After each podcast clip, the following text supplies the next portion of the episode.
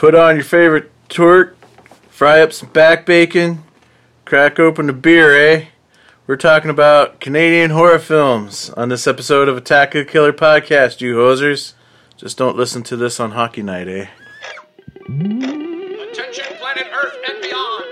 Stay tuned for Attack of the Killer Podcast.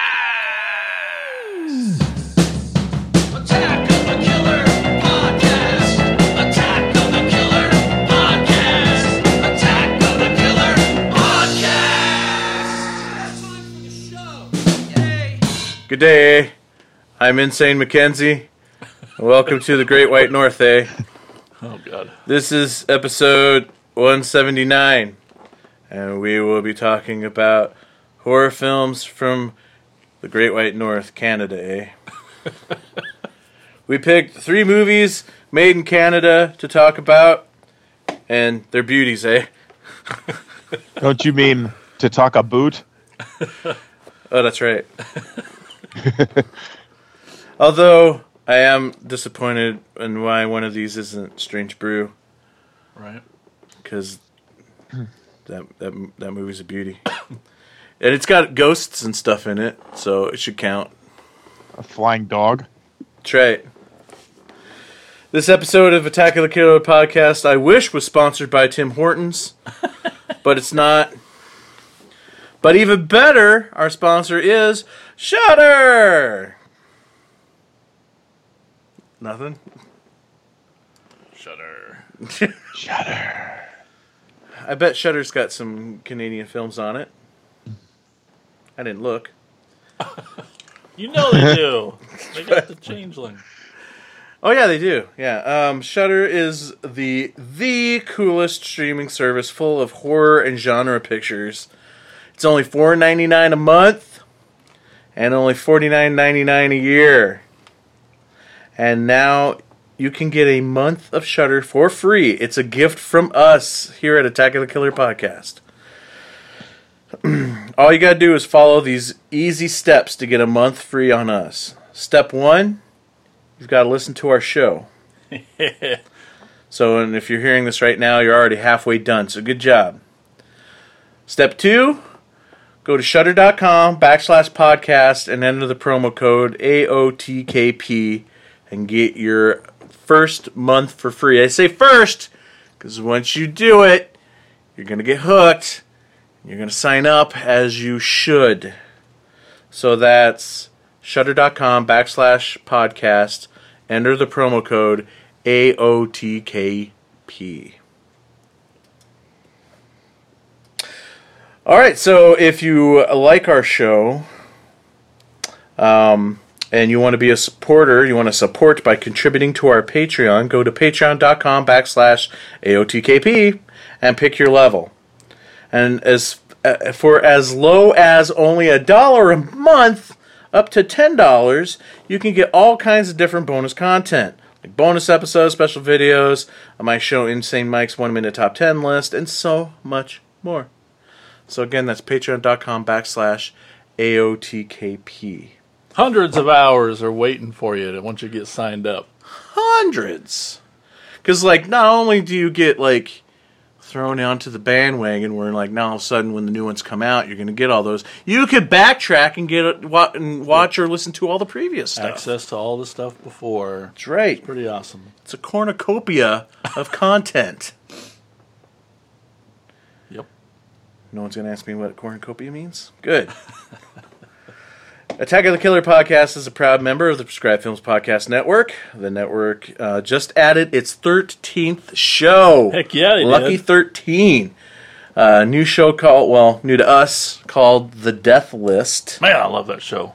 It's a good show. The Death List, what it is, it's um, the original fan driven podcast that is dedicated to ranking the best of the horror genre. So check it out and all the other shows at thepfpn.com.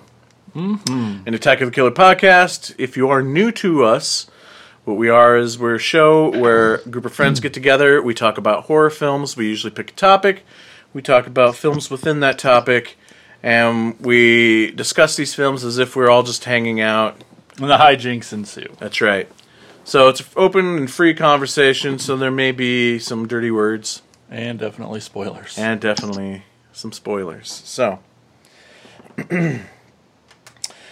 now let's heat up some poutine and head north for Canadian hor- horror. I had poutine for lunch today. Did you really? Yeah. Oh, at the warehouse barbecue. yeah. You suck. so good. Brisket. Oh. Oh my god. Sorry, got distracted. yeah, me too. I don't know where I was at. Oh well, let me introduce you I to got distracted because I thought you said poontang. Sorry. both just as tasty. Here is the podcast crew. Much like Celine Dion, he always beats on his chest while belting out "I will go on and on" while someone plays a pan flute. But enough about his sex life. Andy Wassam, everybody. Hi. Near, far, wherever you are. Everybody remember that Terrance and Phillip characters from South Park? You know, characters from Canada with flappy heads and beady little eyes, Yep. and all they do is fart. Well, that reminds me of Tad Good, everybody. That's the best you got. It wouldn't fart so much. It would. Oh, this one's not much better. He took a job cleaning a hockey rink. Uh, he was sweeping the ring and ended up in the Olympics in the curling competition. Jason Bollinger. I'll be honest. I've been enjoying watching curling the last few Olympics. I still don't know how it's fucking played at all, but I'll sit and watch it for hours. It, it's just centrifugal It- force, and you just sweep shit out of the way. I, I love. I, it's, it's more fun watching the guys get all super serious about it, and freak out and shit. I love it. Anyway, hey, what's up, everybody? it's the coolest sport ever because it doesn't make any goddamn sense. Uh, they totally get all the chicks too. I bet. Yeah. Oh, I bet. Okay, so now it's time to turn it over to Tad. All right. We're going to go right into our weekly segment, What We Watched.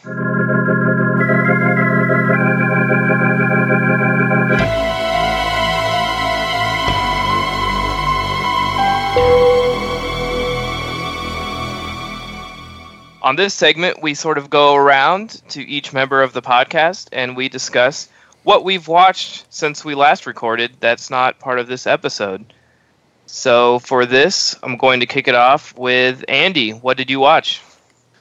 Okay, I got about five things here, so I'll get started really quick. Um, I watched the Scream Factory release of Ninja 3 The Domination. Sweet, that movie rules. Um, yeah, yeah, I enjoyed it. Um, yeah, you can't really take it seriously at I all. don't know. Um, Does make you thirsty know- for V8 though. Oh, absolutely. um, it, here's the thing. Now, if some people are a little bit new to like Cannon films and just how delightfully um, just batshit crazy they can be, people think Ninja Three: The Domination. They thinking um, they may think you know that it's like a karate movie, like from the '80s. Well, yes and no. You have a dead ninja who possesses the soul of like a gymnast electrician, uh, played by Lucinda Dickey, and then uh, said you know soul gets you know out of this out of this girl after she's killed a few you know hundred people or whatever. And uh, it goes back into the the ninja that's that's dead. So like you know you have possession and a reanimated zombie ninja. I mean that's if that's not a horror movie then i don't know what the fuck i'm doing. Um, so yeah it's it's an acquired taste but i think it's it's definitely worth a watch once. And uh, lucinda dickey who also uh, was in uh, the breakdance movie breakin and she also uh, has i think one of her last roles was uh, cheerleader camp. Uh, which uh, had uh, Leif Garrett in it, and that was another horror movie. And it turns out uh, she was actually raised in Hutchinson, Kansas, which is, uh, I mean, she's kind of from the sticks. She's about two hours away from me, so There's that. I also watched a independent movie with Chris Mulkey and Linnea Quigley called Collapse. I don't know who two, these two crazy ass yahoos who wrote and directed this thing, but I really enjoyed it, and I could not call it. By the way. Um, Oh, nice. Very, very. Huh? I very very sneaky, uh, but I was uh, I was thinking to myself, okay, some of the shit that Mulkey's doing is not not making sense. Why would he go to all the trouble to get that gas and then just bolt? You know, he didn't even pick up his gas can. I was Yeah. just like, oh, wait a minute.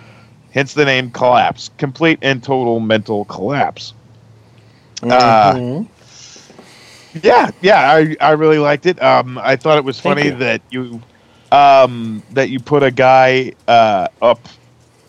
Uh, you had a picture of a guy in a hair salon who doesn't have a real That's abundance g- of hair. That's how good they are. Yeah. They shave. Um, but yeah, I, I, I just thought that was actually pretty damn funny. And, and uh, the bobbing head scene, yeah, calling the guy Bob, that's that's that's good stuff. That's insane. Loved Mike. it, love it. Thank you. Um, also, uh, the uh, I have a, a note in here from Jason from Jason that I won't I won't get into, but I told him it's like now it's like my favorite Blu-ray insert of all time now, just just because of the content of that. I wrote him a little So story about the movie. Yeah. So, yeah. Yeah, it's uh, it's it's in there and it's I, I enjoy it. Um, the next one, uh, and I didn't watch these in this particular order, but the next one that I have here is Colossal, that and I really liked it. It has Jason Sudeikis, Sud- Sud- Sudeikis, Sure. I'm saying that right. Sudeikis. Anne Hathaway and Tim Blake Nelson. It's uh, you may, you guys may have heard of this. Uh, have, have you have you guys? No, uh-uh. Nope. Um, Oh wait, yes, I have. It's on Hulu, right? Yeah, Yeah. it's it's basically this girl. She uh, moves back into her hometown, and unbeknownst to her at first, uh, there's an attack going on in Korea of this like colossal, you know, just really big monster, right? And it turns out every mannerism that she does within the realm of this park uh, that she's in in her hometown the monster basically mimics what she's doing. So I mean, if like she's like stumbling around drunk, she's like running. This monster's like stumbling around, running around into buildings like in in Korea, just Oh, knocking okay. stuff over. And she's like, sometimes she starts dancing, and like these Koreans are looking up at her, like going, like, "What the fuck is this thing doing?" You know, it's or scratching her head. Uh, but yeah, I I highly recommend it. It's a, it's true, true, you know, and I don't say this very often. It's unlike anything I've ever seen, and it's actually a pretty darn good movie. So, Colossal, When she described it, I, re- I was like, oh, yeah, I have heard of that. yeah, it, it's it's fun. It's it's actually it's pretty good.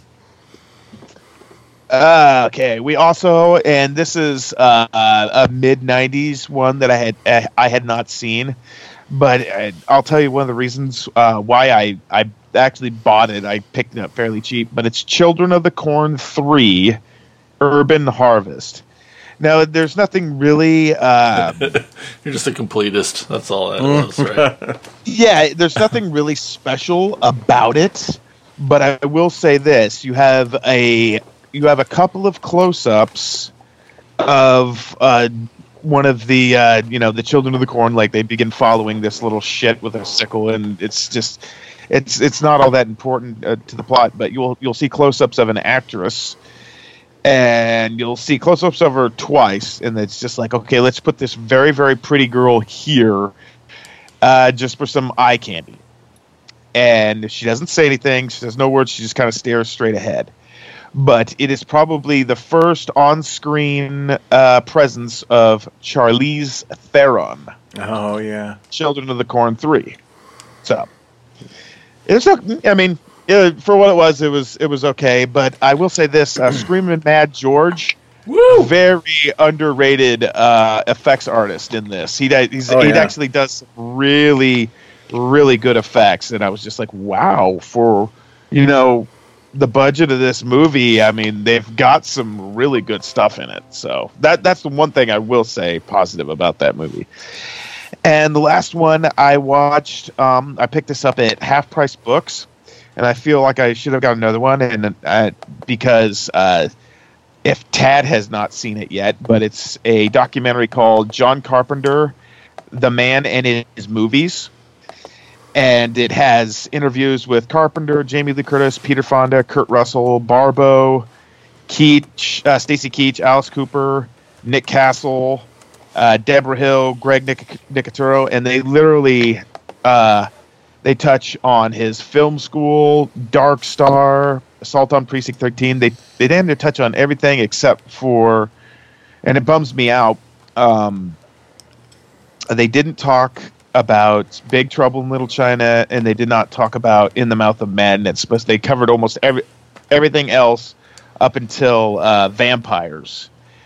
Um, I don't know when this was produced, but an an English woman is uh, doing the uh, the voiceovers for this, and I noticed that he he did like before even before he got nominated for uh, a Starman for uh, from the Academy. He was actually uh, there was a short film that he did the music for that actually won an Academy Award back, you know, when he was in film school. So, I mean, he's actually been recognized for more than just Starman. And uh, they talk about how he kind of went through some crap, uh, you know, after the thing, how he got like some.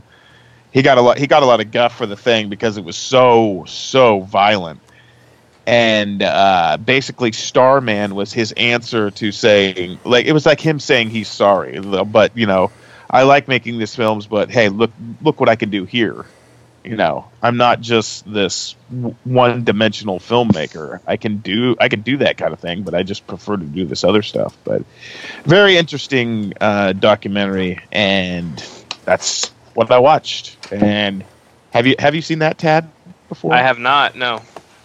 Okay, yeah. Next time uh, if I go into Omaha and it's it's it's there, uh, I'll see if I can try and find you a copy. And this time I'll send it, and hopefully the freaking postal service will get you your package. Oh, Maybe my neighbor would watch it with their Halloween poster. yeah, All that's, right. that's what I got. Okay, Mike, what did you watch? I didn't get around to watching too much. I saw Captain Marvel, so that was awesome, but I won't get into that. That's not really fitting with the show. Closest thing that I really watched that would fit with the show, I watched this documentary that I kind of want to talk about called Frankenfake. It's from uh, 2014. It's on Amazon Prime, and it's it's pretty short. It's only 100 and, uh, 118 minutes. Um, that's two hours. That's pretty short. Okay. It's written and directed and starring this guy named Joe Castro. And basically, what it's about, it's about his experience on the sci fi reality makeup uh, competition show Face Off. and apparently, he was, I can't remember what season he was on, but he walked off of the show. And this whole documentary is just how is talking about how fake the show is and how scripted it is and how unfair it is and and how he how he was mistreated and the legal things that were going on and and this that and the other thing. And oh my god like people people bitch about like how um, Michael Moore movies are really one sided um, but shit I've never this how this exists without the Sci-Fi Channel suing this guy is beyond me. I mean, he literally puts pictures of the producers of the show up on the screen with a big fat text across their face saying liar. And he's just throughout the documentary, the narration's just constantly calling these people liars and thieves and literally using those words and I just was like dumbfounded at this thing. I was so captivated. This was like this is like the type of shit you see people doing on Facebook, not a fucking feature length documentary. You know, it is so extremely one sided and like oh, it's such it's so so hateful. It is so hateful. I'm like, does this guy in junior high? What's going on? I don't get it.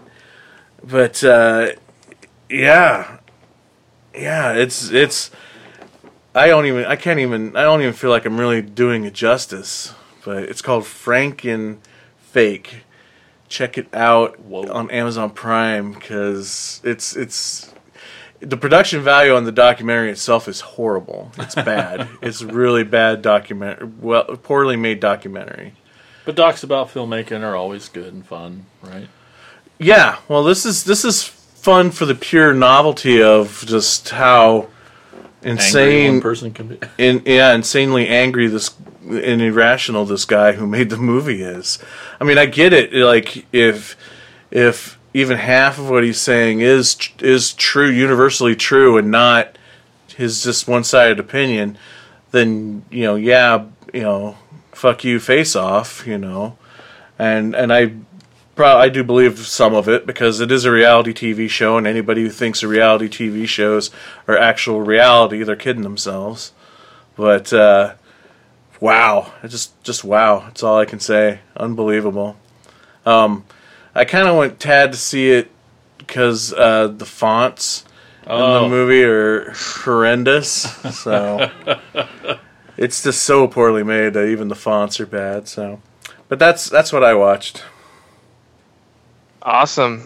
I uh, I tend to think there's a lot of stuff on Amazon Prime, and it's especially documentaries. There's there's like so many weird ones. When it recommends like like the weirdest, most obscure VHS documentaries. Several of them on there to me Oh, all there's the a ton of them. Yeah, Yeah, and uh, it's just overwhelming, so I just don't watch any of them. So I, I like I like most of the. I've watched probably most of those VHS documentaries, and I like them all. They're so they're so fun. Rewind this and Yep. Yeah, Yep. yeah, and that's fun stuff. and I'll do that too. I'll just go down the rabbit hole of like people who watched this also watch this, and I'll just keep ju- going down that hole forever. But I discovered we've had it on the Roku forever, and I just now finally started surfing through it. That Tubi T U B I.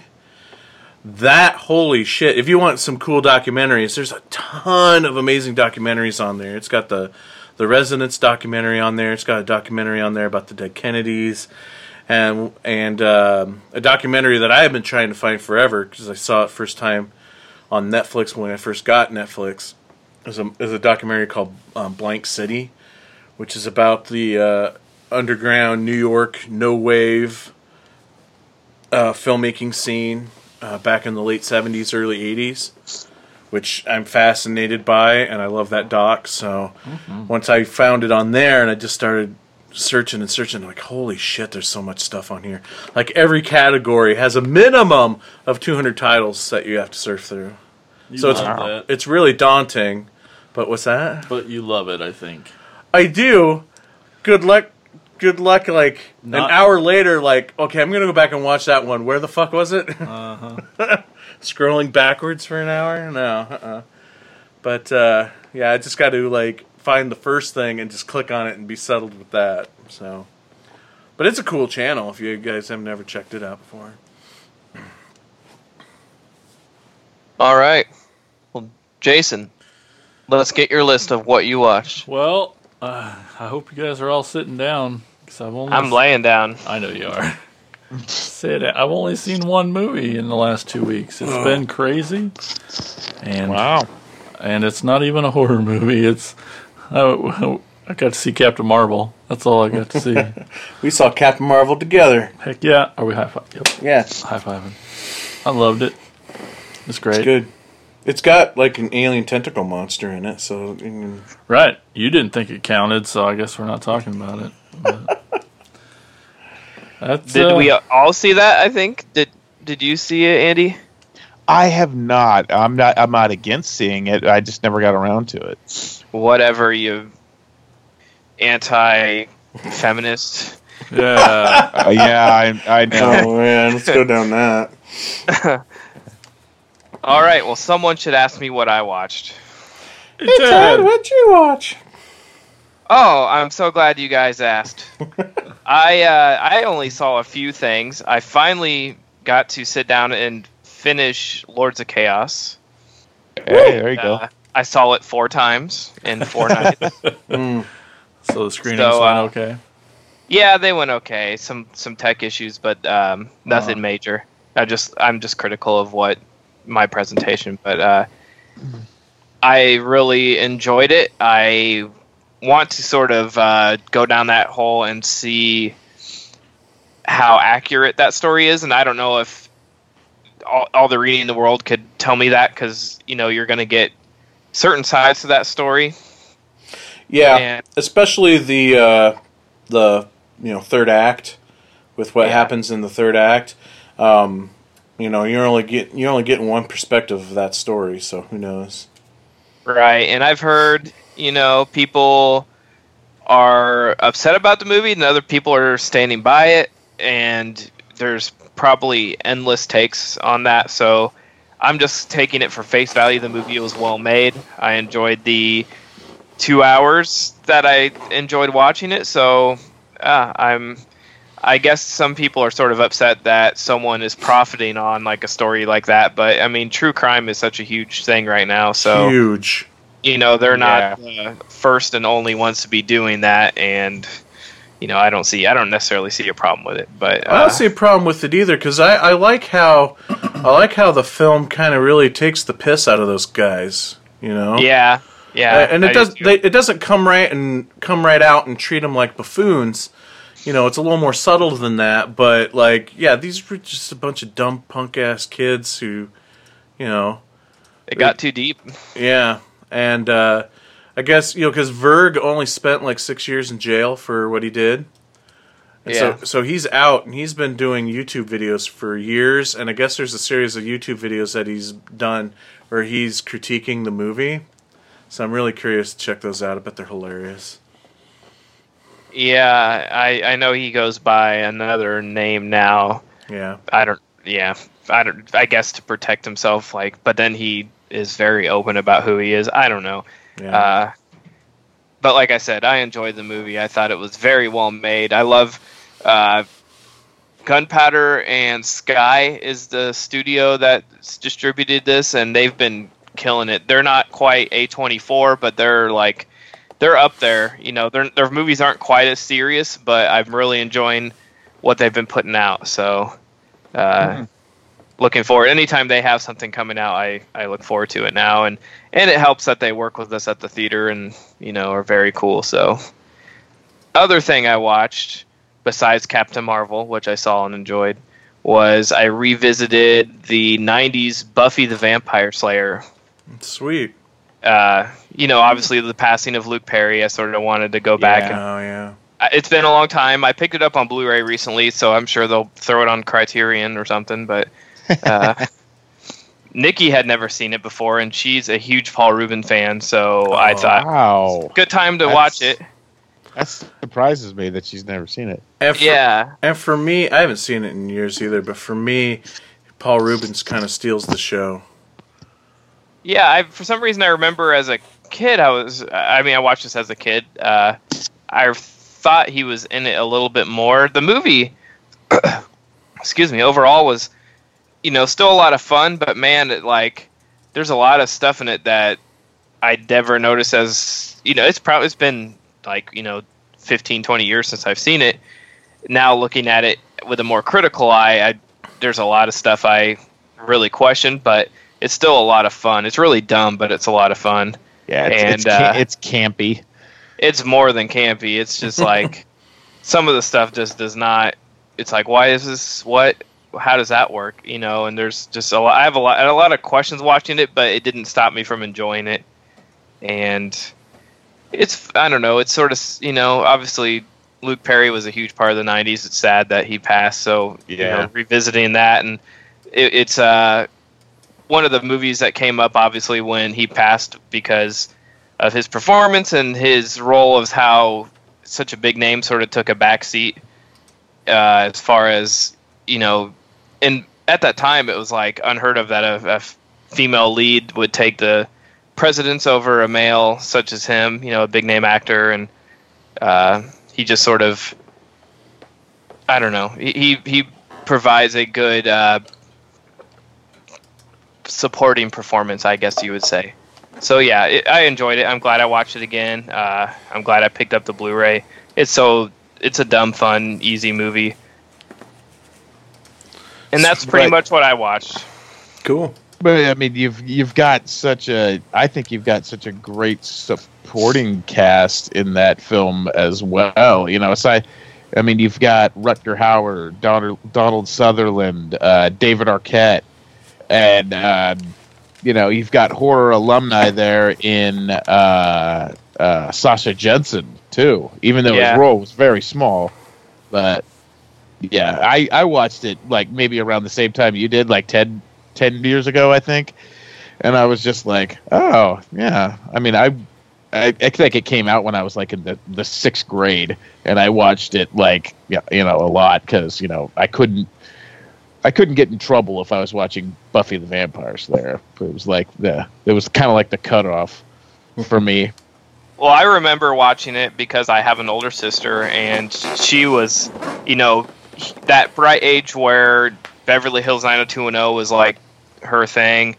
And so having him in that movie, you know, she wanted to watch it, and it was like, I was at that age where it probably wasn't cool to be watching it because it was like a girl, it was like, a, oh, it's a girl Yeah. movie, whatever. That and and uh, Clueless and that. But I grew up watching those, and man, like biggest crush on her, biggest crush on Alicia, uh, Alicia Silverstone. You know, Mm-hmm. so watching it again, I'm like, man, this is still like she's still super hot in it. So Kristy Swanson. yes, so much yes, but uh, I still, like I said, I still had fun. And this isn't a movie, but I thought I would bring up this strange little coincidence that I mentioned to the rest of the guys. On Saturday, I went to a comedy show.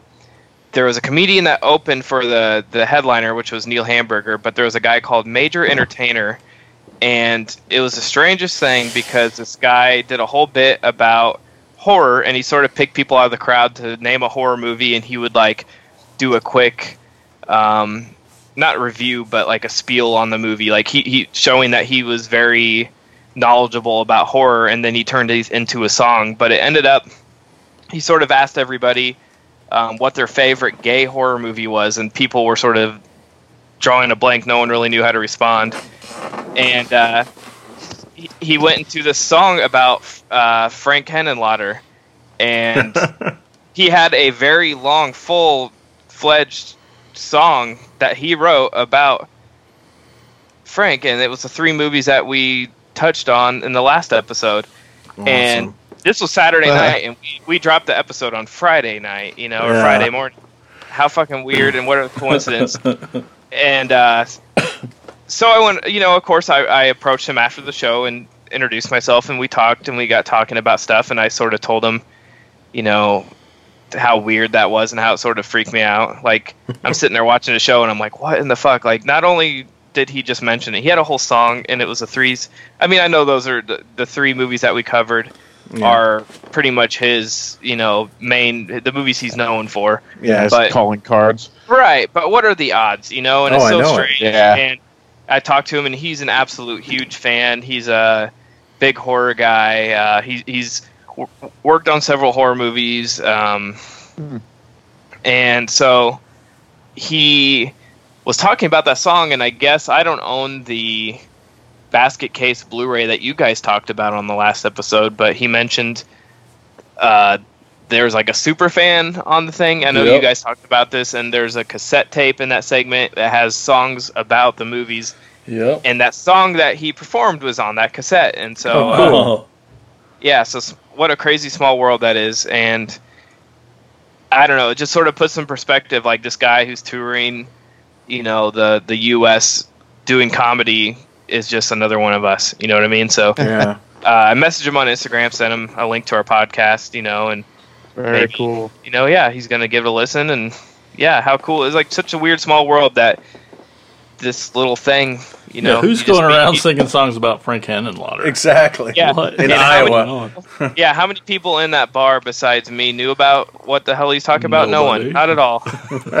you know, and then he, when he he asked me for a horror movie, I almost said Basket Case, mm-hmm. and I I told him that afterwards. He's like, "You would have totally fucked my whole act if you'd done that." oh wow. he the, the, he he like starts the song really slow with the movies that people from the crowd select because someone was like Puppet Master and he's like you know oh low budget full moon direct to video uh, and he, he like did this whole it, it was like part of his act was putting this uh, bits of the movies that whoever yelled out into the song. Like he was that quick that he could make it into the song.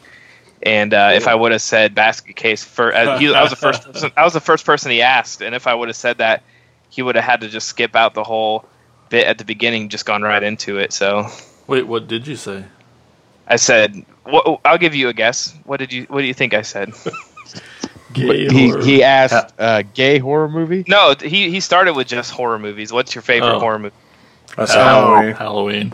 Yeah, and he was like, he was like, cool, cool. Uh, he, he said something like, uh, the John Carpenter created the blueprint for the modern slasher, filmed in 1978 in Pasadena, California. He like, I mean, he, he was like, you know, any any movie anybody listed, he had this little spiel just right away into it, and it was a, it was in the song. I don't know even how to explain. It was a weird night, man. But uh, I think he I was know if any singing. you guys. It sounded like if you guys songs. are. Yeah, I don't know if you guys are at all familiar with um, Neil Hamburger, but if if you are, you would know how weird this night was. I can only imagine. Man, I wish I would have went. I would have said like Oh. Neon Maniacs or something. Like try to stump And he- him. And no, he and he would have known, man. Like I talked to this guy, like I've been chatting with him on uh, Instagram, and he knows the stuff. He he he's like into stuff that I, I think he, you and you and him would get along, Mike, because he is like asking me about these really obscure directors, and I'm like, no, man, I've never heard of him. But Oh. this this he goes by a major entertainer, but his actual name is Mike Hickey. He's uh, just did a movie called Night Pulse this this year with Hmm. Damon Packard. If anyone knows that director, Mm-mm. but he's apparently a pretty big cult director. I don't know him, but it's uh, yeah. I watched the trailer and it's like a no budget horror thriller type movie, and he said uh, they put it up on Amazon Prime and it got pulled for several copyright infringements. So What a crazy anyway- Neil Hamburger show, huh? yeah, yeah, it was a weird night. I sort of I saw that on on Facebook. Justin Beam was talking or was thinking about going, and he didn't he didn't show up. I'm sad he didn't because he would have enjoyed it. Mm. Minus all of Neil Hamburger's uh, kiss jokes. Damn it. Okay, so now it's time to get into some Canadian horror films, eh? Hey! Hey, So let's go ahead and have uh, Andy start us off uh, with our first film. Okay, the first film is David Cronenberg's The Brood.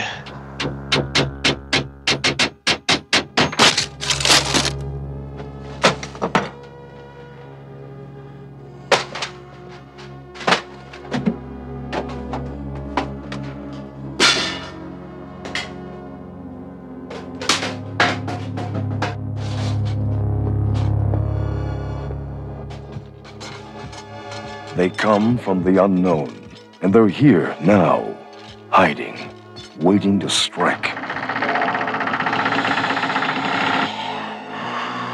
You can feel their presence all around you.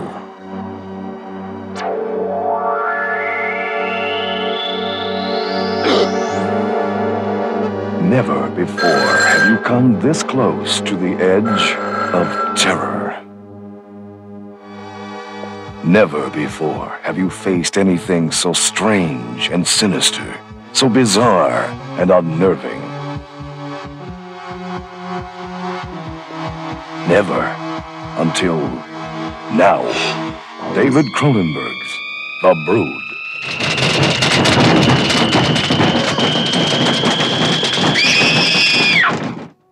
Are you ready for me, Frank? I seem to be a very special. I'm in the middle of a strange adventure. I want to go with you wherever you go. Do you? Yes. Then look! The Brood. You can run. You can hide and hope they won't find you. But you won't escape. Once unleashed, the Brood will destroy anyone who gets in their way.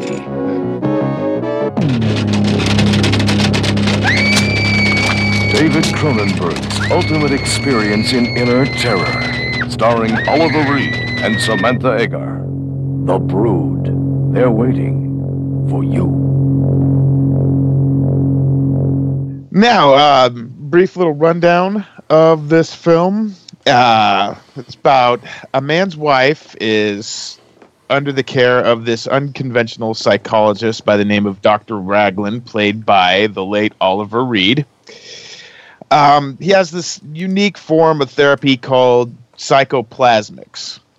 Now, this technique, and you'll see it at the beginning of the film, it involves this sort of theatrical role playing between the doctor and the patient in order to provide some kind of catharth- catharsis, excuse me, for a variety of psychological ailments. You know, it all depends on what they're there for.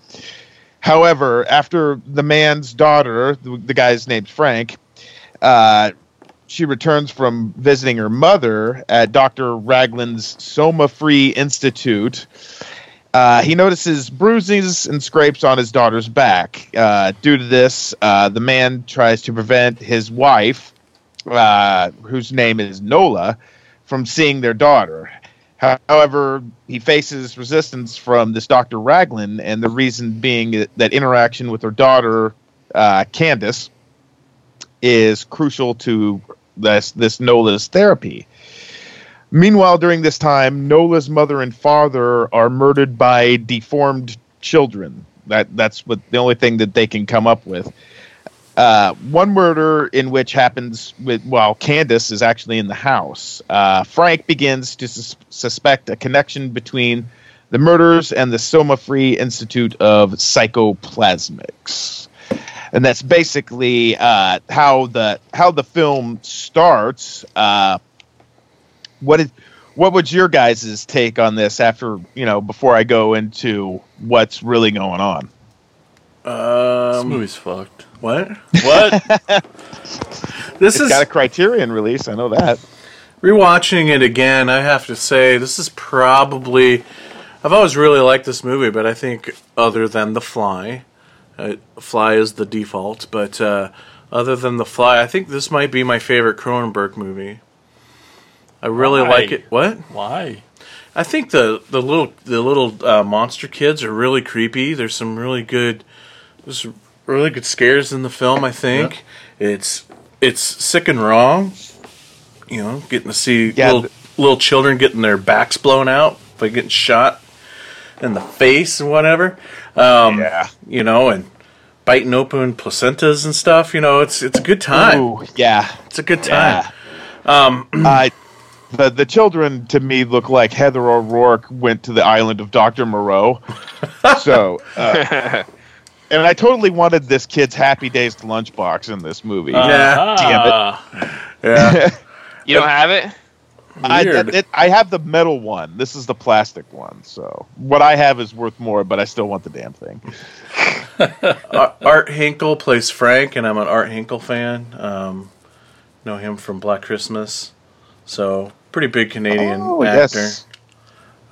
But uh, yeah, and like sometimes there's a lot of head scratching that goes on in Cronenberg films. Not that this one doesn't, but like I I buy into the premise. it's a Mm-hmm. the, the yeah.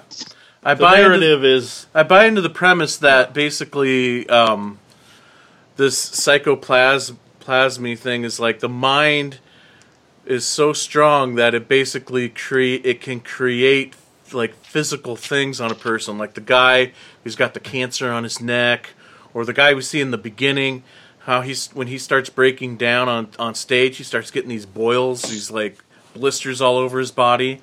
And the wife is so deep into this psychoplasty thing that she's like the ultimate in in this research because not not only can she, you know can she like these boils and stuff appear on her, but it's to the point where she's physically creating life that is psyche that that is that are extensions of her psyche um in in this and I don't know. I She think ha- it's a cool concept. there's little hate babies. Yeah. It's Yeah, well, yeah, it's, it's I like exactly. The the these these deformed children are an asexual form of reproduction due to her rage towards her mother and father. And her husband's kind of like on you know she still loves her husband but she's kind of pissed off at him too.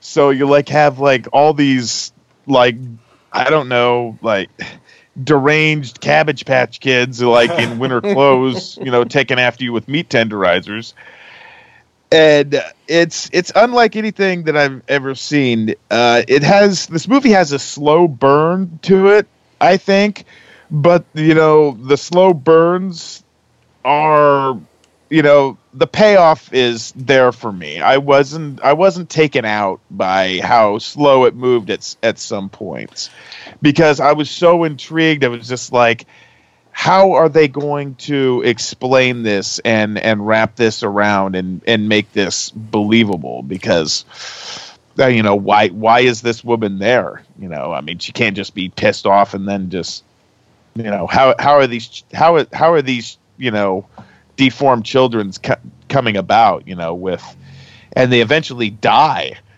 I mean, they don't have a very long lifespan, and there's like you know, you know, a dozen of these little fuckers running around, you know, with you know beaks or whatever, however that guy, that coroner described to him.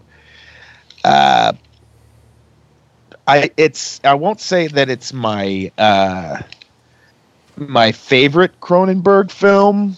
Uh, but my mine personally is uh, Shivers or They Came From Within. But uh, I had never seen this up until now, and I I really I really enjoyed it. I thought it was a very very different kind of story that I had I had never seen before. But I I, I dug it.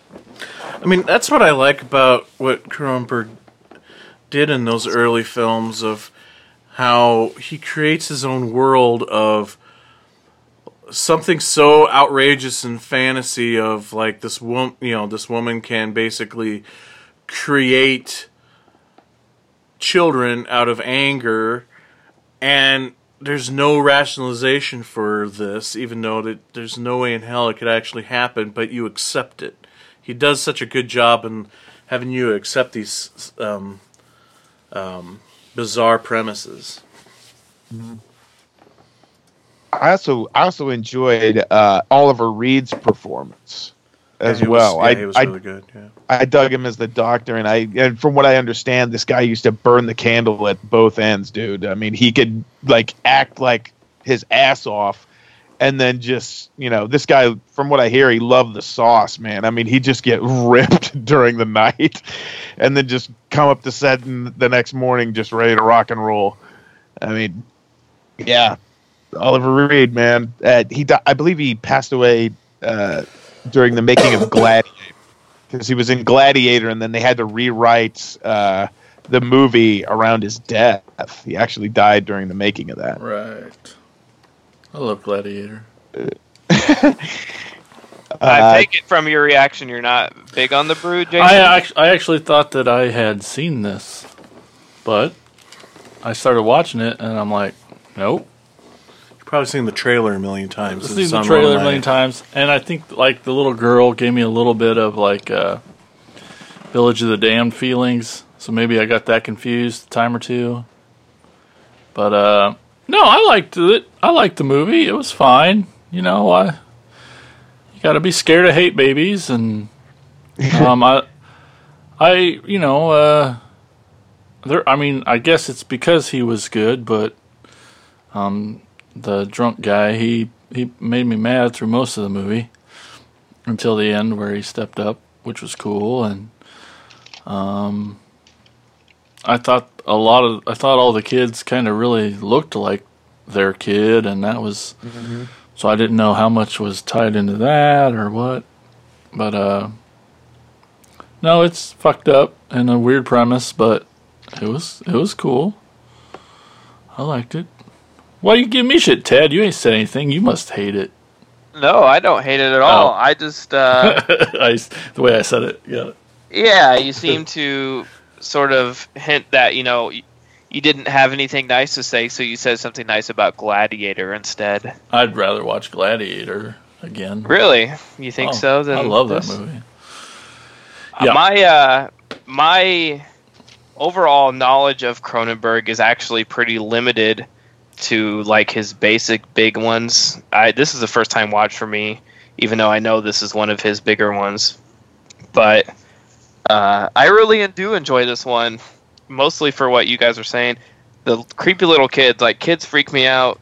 Even when even, well, even when they're not like scary little mutants like this, and they're you know just the way they moved and sort of I don't know, man. But I, I watched this one really late at night too, and Yep.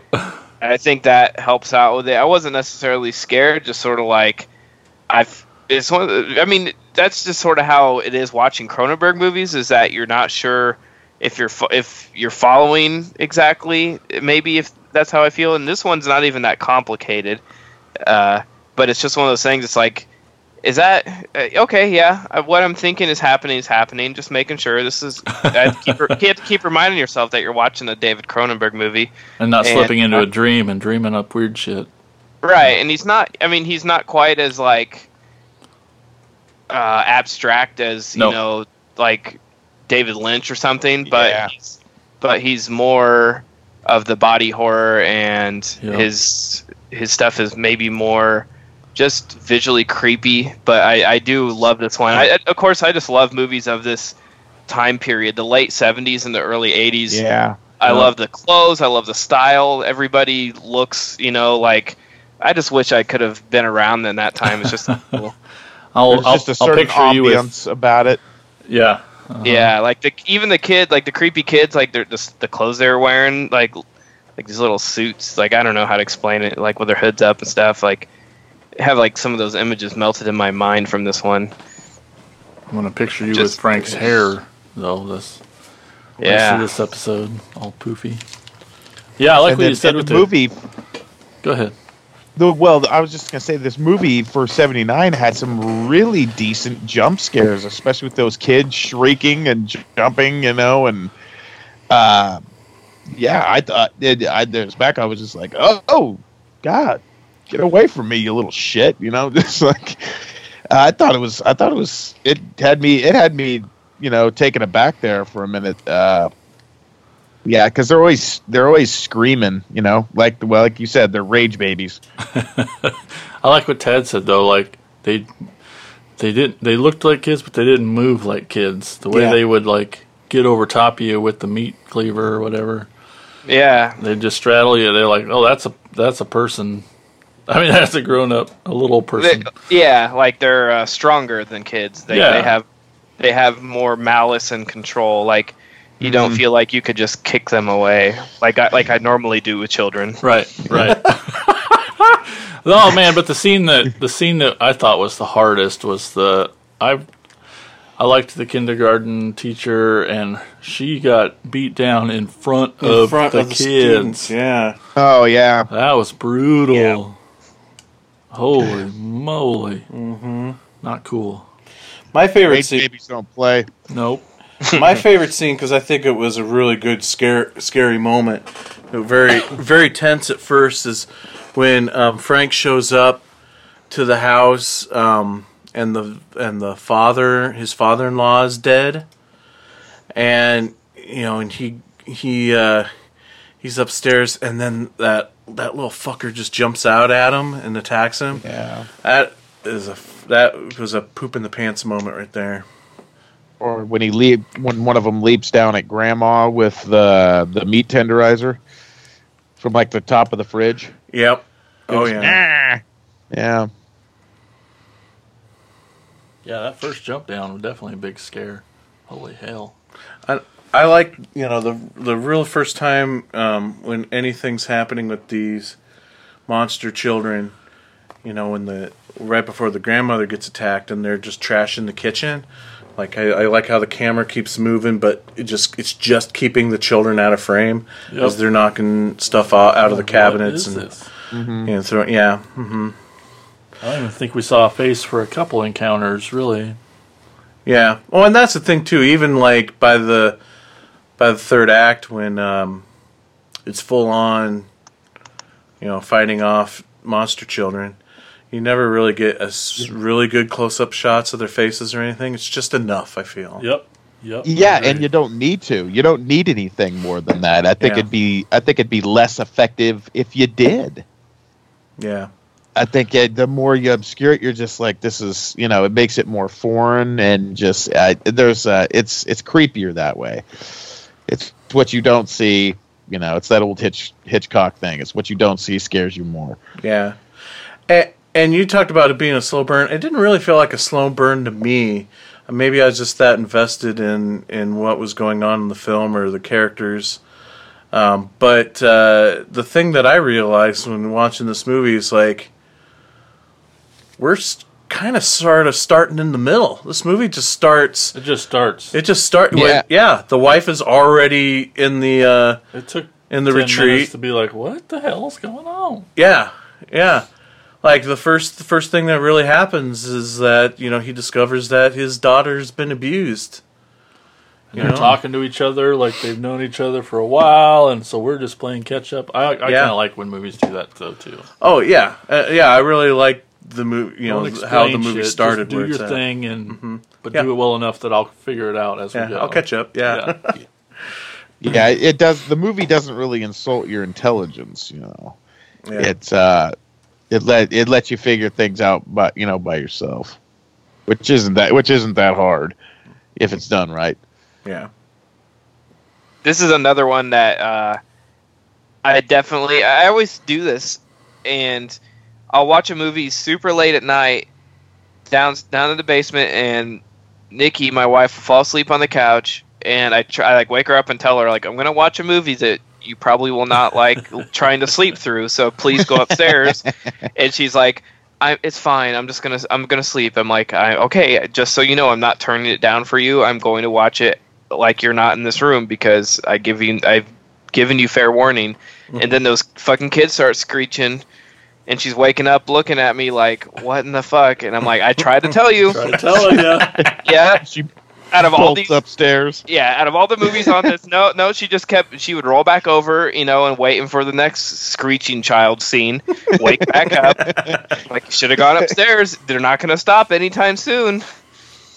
And she wakes up right when Samantha Oh, Eggar's lifting up her gown, and she's like, "What the? F- I'm out of here." No, she's pretty. No, she, you know what would actually happen if I didn't say if if I just started watching it while she's sleeping. She'd wake up, look at the TV, look over at me, and it's like po- podcast, movie. Podcast homework. she's- Yep. po- yeah. 'cause any, any, anytime I'm like, hey, you want to go downstairs watch a movie? It's like, is it a Okay. podcast movie? Yeah, no, no. thanks. Oh, Nikki. we have a reputation. Oh no. Uh, Mike. yeah, You need it's to get my Nikki fault. on the show, so we she has to watch all three movies. She no, she she could she could be like the guest that um, gives her like half a sleep review. it was very loud and obnoxious. It scared me several times. Thanks, Nikki, and back to Ted. Uh, it's like just described uh, every one of the podcasters you know Oh. loud obnoxious scary Yeah. Yeah. I tried to go back to sleep. I couldn't. That's such a, you know, that that moment, that moment when she lifts up the. Yeah, what were you expecting to see? Well, I'd seen this movie before, and even before seeing this movie, I've seen that scene. Yeah. I'm trying to remember. Yeah. I know they showed a lot of clips of the Brood in that um, compilation movie, uh, Terror in the Aisles, but I can't remember if they actually showed That money shot? that mon- Yeah, that scene. I hadn't seen it before. Or my memory didn't. I'm gonna have to go back and watch uh, Terror in the Aisles because that has always stuck with me. I knew that scene long before I ever actually saw the whole movie. when she just like bites it open, pulls the pulls the baby out, and then licks it clean.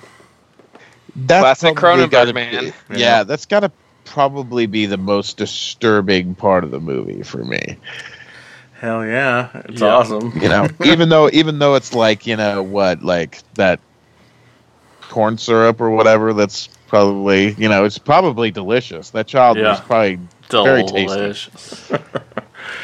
but it also made me want to go get this growth on my leg checked out. Just, you know, It's probably a uh, keeps growing. anger baby. That's Little hate baby. That's your that's your penis. Oh, that explains a few things. I'm not going to say what things. Moving on. oh my gosh. The Brood. Oh. I yeah, there we go. Cronenberg, take notes right here. the the Jason's penis baby. Oh god. They walk around. I put a snowsuit on it. It's Yeah, I think you guys have your next short. Yeah, let's do it. Christ.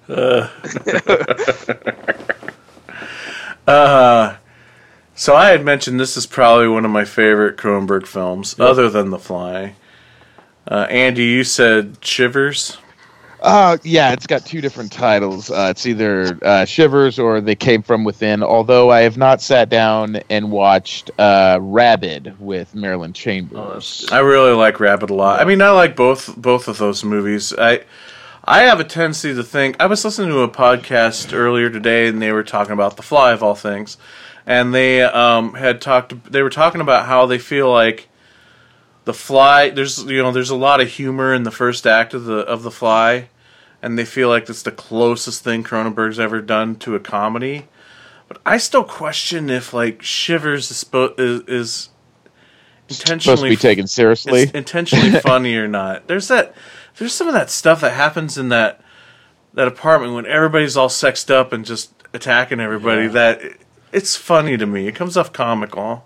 Yeah, I mean, I'd have to. I, it's been years since I've seen it, but I remember really liking it. Um, and you know, of course, you know, everybody's gonna be want to talk. You know, Videodrome is probably gonna be high on everybody's list. Uh, um, I mean, it- history of uh, violence. yeah, exactly. I was gonna say, History of Violence was a great movie. Uh, and of course, you know, The Fly. Uh, Dead Zone, Dead Ringers. oh yes, of course, yeah. Scanners. Oh God, of course. I it's, it's a funny story. I finally saw like the uh you want to talk comical. I finally saw the trailer to Scanners. And it's that scene where Michael Ironside goes up to like the front of the class and uh he's doing his scanning thing and the other guy's like shaking and I'm just like this it looks like Michael Ironside is like taking the greatest shit he ever took, and the other guy's like trying not to smell it, and the other guy's head explodes. I mean, it's just, I mean, picture that in your head, and it's just like, oh my god, what, am- what am I watching? But See, we could Uh, do good. we could do a, a fake trailer parody of that and call it Scatters. splatters, Yeah. Green apple splatters. Didn't you have a boner for that eXistenZ? That was really good too. I just saw that Yeah. for the first time a couple years ago. It's the Jennifer Jason Leigh and Jude Law, right? It's it it tonally or well, I guess thematically it's uh, reminiscent to Videodrome, although it's it's not all about sex, you know, like Videodrome is, but um, uh, but I think some of the uh, the me- some of the messages are, are the same in those two movies. They they could almost be unofficial. You know, it could be almost a, an official sequel to Videodrome in a way. The one I've always wanted to see and I've never seen, I'm dying to see it, is Crash. I hear Crash is pretty. Oh, man. too. It is totally fucked. I I rented that back when uh, Netflix when I had the Netflix send me the discs, and Uh-huh. it was one of those like uh, recommended to me, and I had no idea what to expect, no idea, other than it was Cronenberg, and uh, watched that one and like talk about like a what the fuck moment Yeah. for two two straight hours of what the fuck, man. Like I say, that's his that's Cronenberg's number one what the fuck movie. On paper, reading what it's about, you're gonna. I mean that that Oh, alone. yeah. It's And then that, that the fact that it got made into a feature length movie, and it goes there. Like there's no way or there's no rational way to make a movie with that story and cut anything out. You know what I mean? It's mm-hmm. just totally what the fuck. Yeah. yeah, it's a far cry from the Oscar-nominated Crash. right and i, I really hope, i really hope that people still like go to rent that one and get Cronenberg's and Yeah. just ruins their year. It's just like when uh, I was at a record store um, in Minneapolis and they had the Adam Green's Frozen, and there was a big sticker right on the front, and it said, "Not that one." Oh, that's awesome. Yeah, I took a picture and sent it to Adam Green, and he like reposted it. It was awesome because it was they had like a little post-it note inside the plastic case that so that people would not mistake the two somehow. How would you not just pick up the box and be like, "Oh, that's not." Oh, I think this is the Disney movie. Yeah, I don't know. Doesn't even look. It, it doesn't even look like animation. What? I, that's funny. Yeah. It just goes to show. I don't know what Oh. it shows. It just goes to show. Ghost show. Yeah. Sweet. So yes. So Mr. Cronenberg, you crazy old bastard. it's if you li- watch interviews and stuff with him, you just I don't know. He just seems like such a you know seems like a nice guy and a well-adjusted guy. It's just weird to think that uh, these are the films that he's made. But I he does have one of the greatest uh, quotes that uh, that I love uh, retelling to people, and he says, "Critics are the same way psychopaths are. They confuse illusion with reality." mhm. You know, and he just he just he wants to make these films, you know, just the way that they're meant to be, you know, like kind of in your face and just you know very shock value. And he's just like it's he's basically saying it's like chill out it's just a movie it's just like i'm not doing this shit for real calm Yeah, down exactly. Exactly. It's just yeah. He just does not to to talk to him does not fit the persona of the type of films that he makes. It's not it's not like when you watch a David Lynch movie and then you see an interview with David Lynch and you're like, "Oh, I get it." You know? so yeah Okay, so that is the brood. Let's move right along here. Um, Tad, what is our next film? Our next film is the 2014 movie, The Editor. Well, what about that editor? Didn't you tell me all the victims were missing the same fingers he was? Sure, you have wooden fingers, but who doesn't at times? He was an up and coming editor before I met him. Before he almost killed his assistant. Ah, the editor's gonna kill me. That was his work print. Interesting how that name keeps coming up. Editor. You're married to Josephine Jardin, aren't you? The star of the Mirror and Guillotine? Here we go with the film talk again. I really admire his films. I don't want to see you around here anymore. You understand me? You take death with you wherever you go. I saw him. I saw him. The black man. The black man.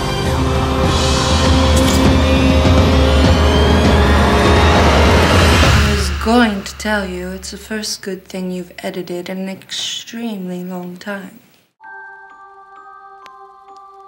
Now, The Editor is one that I really had never has never been on my radar, never heard of it, and I really enjoyed this one. Yeah, I was nervous. I was honestly, I was really nervous. Yeah, Yes. this is this is a Canadian.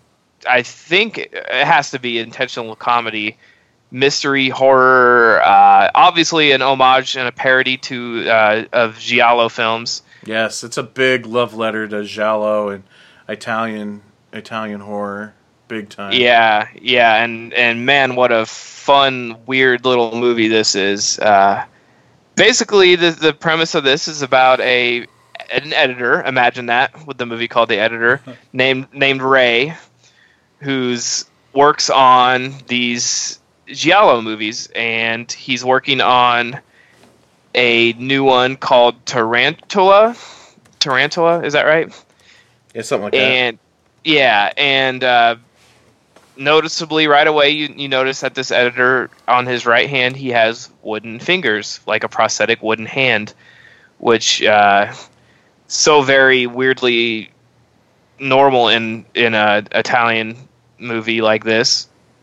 You know, it's sort of uh, everything about this movie sort of takes these little things from Gi- giallos and ramps it up times 10 and sort of pokes fun at it. And uh, anyways, this editor has a prosthetic wooden hand. He's he's working on this new horror movie. So there's a movie within a movie that they're working on, and throughout this movie, while they're making in the process of making this movie, people keep getting murdered in mysterious and gruesome ways, just like they would in a giallo. And um, yeah, throughout the movie, it's just like you you would in one of these. You're sort of trying to figure out. You're trying to figure out who did it. They're trying to figure out who did it. They have several different uh, leads to make you think it's this person. Then that person might end up dying. Could be this guy. You know, several times they make you think that it's the editor Ray himself. And even within the movie, there's a time where he is not convinced that he's not doing it because he's having these weird hallucinations and dreams. Um, on top of all these murders, there's all kinds of uh, love triangles going on within within the studio. You know, and people are getting killed. The stars of this movie that they're trying to make are getting killed, and then they're recasting the roles, and those people are getting killed. It's sort of in that way. I had a hard time following who was currently in the movie, who wasn't. Yeah. who was supposed to be fucking and who wasn't.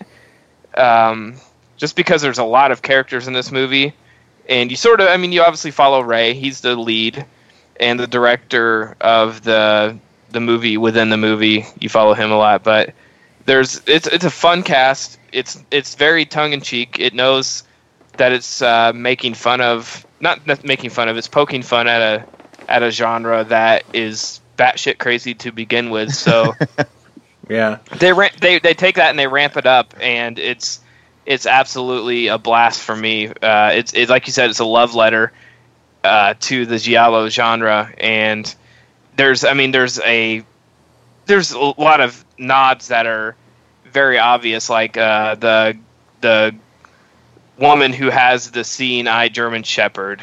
You know, that's from from beyond. I mean, Oh, there's yeah. there's so there's so many little things that are v- clearly not just homages, but clearly references to other classic Italian films. And uh, yeah, it's it's basically a who done it. We keep thinking that we know, we don't know, we do know, then we don't know, then we do know. You know, then that person dies. There's some really brutal deaths in this one. Oh yeah. There's some some just- yeah. I thought the gore in this was like, you know, I was going to be subpar because it was so, you know, it was so, it had such slapstick humor in it. But I was just like, they didn't short us on that, uh, on the gore at all.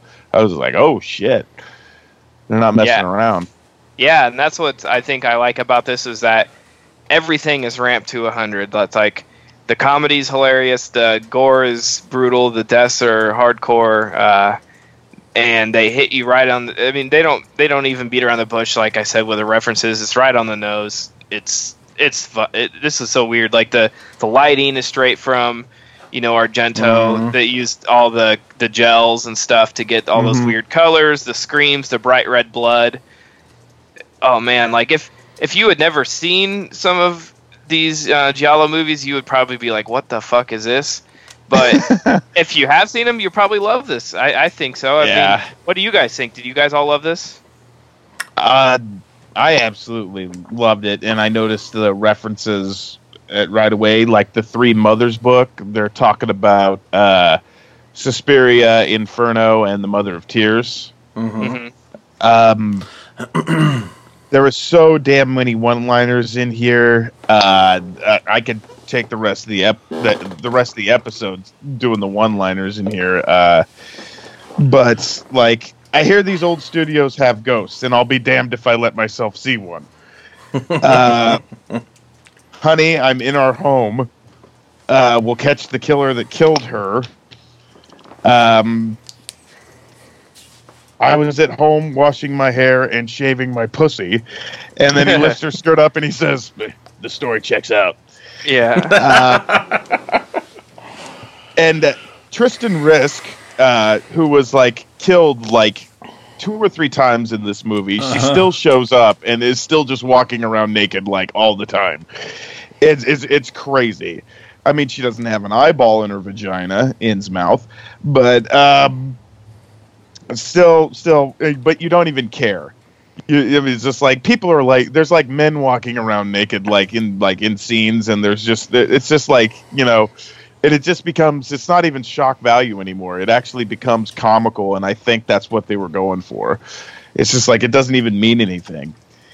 Um, what is uh, you almost sounded like a real human. Uh, the guy meet him in the shower. You almost sounded like a real American human being today. Uh, my woman's not usually such a bitch. Um, oh, what? God, what else? I mean, it, it just after this, you know, it, the, the guy's like looking at the dog while he's having sex with his wife. Oh, that just was like so totally annoyed. um, the uh the pul we I saw the pulsating videotape and I was just like, okay, wow, they're uh referencing Cronenberg here. Um of course, you know, another great Canadian director. Uh there was there's some other stuff like uh, spooling the intestines on the onto the projector. Uh I So did really like the Oh yeah, the, the I really did like the the film's music as well. It had a, it had Oh, a yeah, pretty great good score, synth, great synth soundtrack. Um, uh, oh god, I just I just I could have wrote down like the whole damn dialogue. It's just it's so damn funny. Uh, Mhm. you're a great editor. Sure, you got no. Sure, you sure you got wooden fingers, but who doesn't at times? uh, uh, like some of the newspaper, like the newspaper, local dad raped and burned alive. Uh, oh Christ! Uh, he drives. He, he goes. He gets into that car chase, and he sees the guy drive off the cliff, and he says, "Oh no, you don't!" And he just drives the car off the cliff after. it's, it's so damn stupid, but it's just like you can't. Um, uh, Bella, she tells that real endearing story about her father, and then just Ray stops and says, he just goes, "Your father was a very strange man, Bella." You know, uh, just uh, you're like you're like Van Gogh and his with his wooden ear. Uh, he's right. What am I supposed? I'll shut up after this one. He's right. What am I supposed to do? Slap myself? He really did write them all down. I think. oh, Yeah. I, I couldn't help it. Uh, oh, and probably my favorite scene. Um, uh, he says five thousand dollars says this a ma- this is a mask, and he literally Yes. tears her goddamn face off. And he says, "Shit." He just goes, uh, "Let me just put this back on, and you're okay." I do. And he does, and it's back on perfectly. Yeah. Oh yeah, I, I highly recommend this uh, to um, to anybody. Uh, I will I will say this like the the mock movie that that begins uh, the film. It kind of reminds me of uh, Miss Forty Five actually because Tristan Risk she's attacked on the street and then she gets attacked in uh, her apartment, which is the exact thing that happens in Miss Forty Five. Yeah. Anyway, next person. Go. Well, this movie was made by the folks at Astron Six, Astron Six, yeah, who made Father's Day, which and I Manborg. fucking hated. Yeah, I know you Yeah, didn't care me for too. Father's Day. I yeah. hated Father's Day passionately. Did you ever see Manborg? No. Her first film? Me neither. So, Jason, what do you think of this one? I fucking loved it. It was awesome. God damn, it was so good. It was so fun. Well, it was, yeah, for all the reasons. Uh, Father's Day. They, I don't know. I don't want to talk about it. It sucked. I and and that's me, Mister. You know, I, um, I, I cry awesome all the time. You know, but the boy who cried awesome, but, um, just didn't like Father's Day. But this was so great because it it knew what it was doing, and it was a chance for them to to be funny while getting in all the gags, and it was a perfect mockumentary of Giallo films and Italian films, and I just I loved every bit of it. My turn. Yeah. Me too. I do you love this did. movie. How, how would I not love this movie? I love giallo films. I am a huge fan of Italian cinema, um, and I love the art of satire and parody. This is like if Mel Brooks wanted to do a giallo movie, this is what it would be. Although I say that with trying to see if I can explain myself and the the difference where I feel like this goes more into the satire than straight parody. And you know, some of the some of the humor is over the top, like ripping the face off and stuff. but I think like uh, um, the difference, like a Mel Brooks movie, is a lot of times you have Mel Brooks type characters put into different settings. So you've got you know people who speak um, modern lingo or or you know Jewish stereotypes in Nottingham, like Princess or uh, uh, Robin Hood Men in Tights, or you know taking you know taking like modern type people and throwing them into a Star Wars scenario, and and so, lo- so a lot of times not only does he have these like sight gags and parody you know uh, things going on in the film, but also a lot of the humor from the characters is like the characterizations are are the type of characters that don't belong in that particular genre of film. Is, am I making sense? Yep. Okay. Yeah. Where these characters are straight up characters you would expect to see in an Italian giallo film. Um, you know, and their dialogue may be ridiculous and over the top, so it's an exaggerated version of those type of characters, and it's not like the fish out of water type character that you would see in a lot of other parody type films. So where the humor maybe come, may come off a little bit more, um, I don't know, stoic at times, um, a little bit more, just just not as in your face slapsticky as like a Mel Brooks movie, mind you. But uh, um, I don't want to say subtle because there's a lot of moments it's not subtle at all in this movie. But I don't know. Again, also if you're not paying attention, you're gonna miss. You're gonna miss probably about hundred jokes. Um, oh, the references are. Oh yeah, don't even get me started on the references. You know, you mentioned the Beyond earlier. That final shot of the movie was like they just wanted to end the movie like the Beyond because it was that it was that totally same thing. You know, he he realizes he's in the movie and then it cuts to the to the to the projector and his eyes go white. His eyes go white at that moment when he's in total shock, just like they do in the Beyond.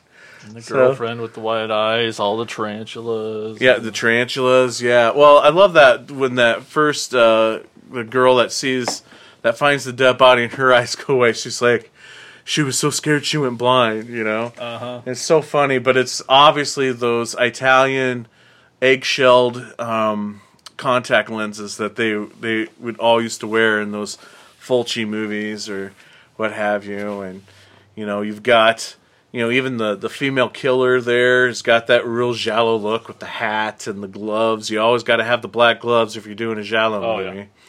So yes. love this movie so much. Um, it's right up my alley. It's everything I would want. It, it- part of me kind of is pissed at the movie because it's a movie that I would make. You know, if I was to make a true love letter to my love for giallo films and Italian films, this is exactly what I would make. So, And I don't normally like this, but I like that the three main guys act in the movie. They're kind of the three main guys in the movie. I mean, the editor himself is the main guy. And, Yeah. So I, I don't know. I think that's kind of cool. It gives it that low budget heart that I love, and yeah, they just I did it right. I also really like that there was a, you know, there there wasn't a lot, but there was one truly legitimate uh, creepy moment in this movie when the editor is asleep and he's looking around the room and he sees this this really, you know, light blue eyeball open in the shadows, and he and they get a close up of it, you know, and they just he starts creeping out. You know, you guys remember that Uh-huh. scene? Mm-hmm, Oh yeah. Yeah, I was just like, oh shit. You know, it was I was I was legitimately like, oh damn, what's going on?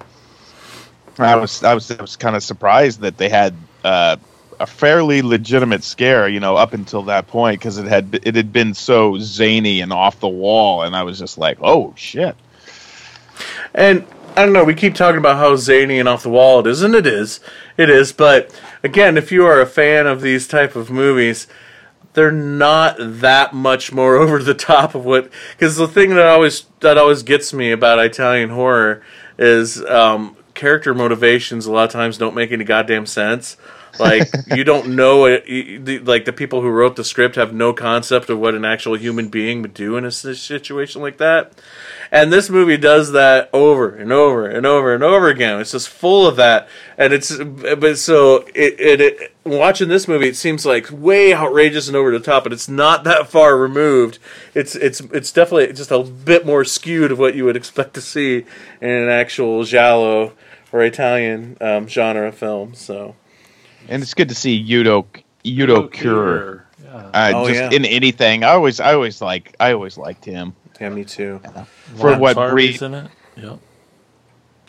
Now, who put the Blu-ray out? Was that Scream Factory or is that um, Arrow? They, they got a yeah. Scream Factory did that. How I Yeah. do not own the Blu-ray of this yet is beyond me. But Was this a first time watch for everyone? It Not- is actually a second time. yeah, not for me. I've seen this once before. Yes, for me. Yeah, me too. And I loved it. Yeah, highly recommend. Cool. This was the one I was probably the most nervous about. oh yeah, me. if you'd have said it was Astron Six right away, I'd have been like, "Oh, Dad." I, yeah. I was actually really stoked to put this on here because I wanted. I've been wanting to revisit it. So, yeah, I had a good time. I was just like, yes, put this on here. Okay, so moving on to our next film. Um, Jason, what's our next movie? Well, the next uh, movie we're going to talk about is from 1980. It's called The Changeling. Within this old house live two residents. One of them is John Russell, composer, professor. The other has been dead for over 70 years.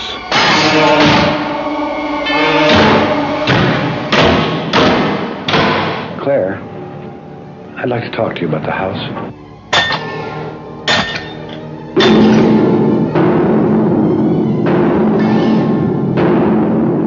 Did you die in this house?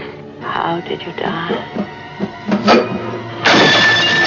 Whatever it is, is trying desperately to communicate. What is it in that house, Claire? What is it doing? Why is it trying to reach me?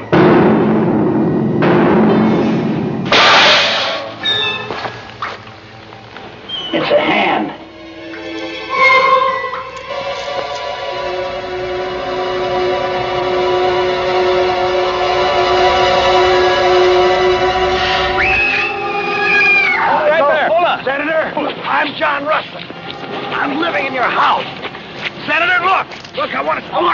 Him that. You've got something of the senator's. He wants it back.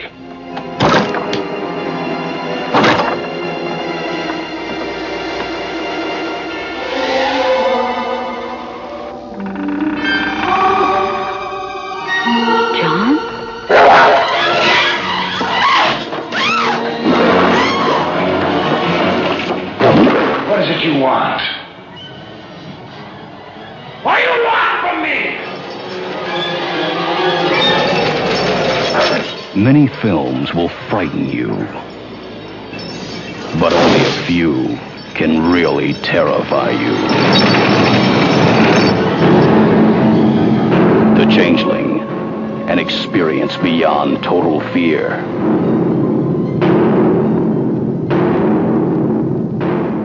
Composer John Russell, played by George C. Scott. Y'all know him from Doctor Strangelove and Patton.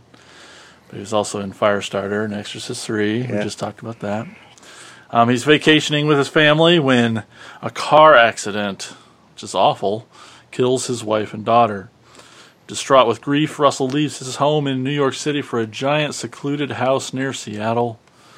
And soon Russell starts to feel the presence of a ghost, a boy who drowned in the bathtub there. Russell seeks the assistance of Claire Norman, played by Trish Van Devere, who was in the hearse, but she was also his wife. And they did a lot of movies together. It's a long Hmm. list, none I've ever heard of, but that's a. um, and um, she's the one who led him to the house initially, and in uncovering the secrets of the boy's death.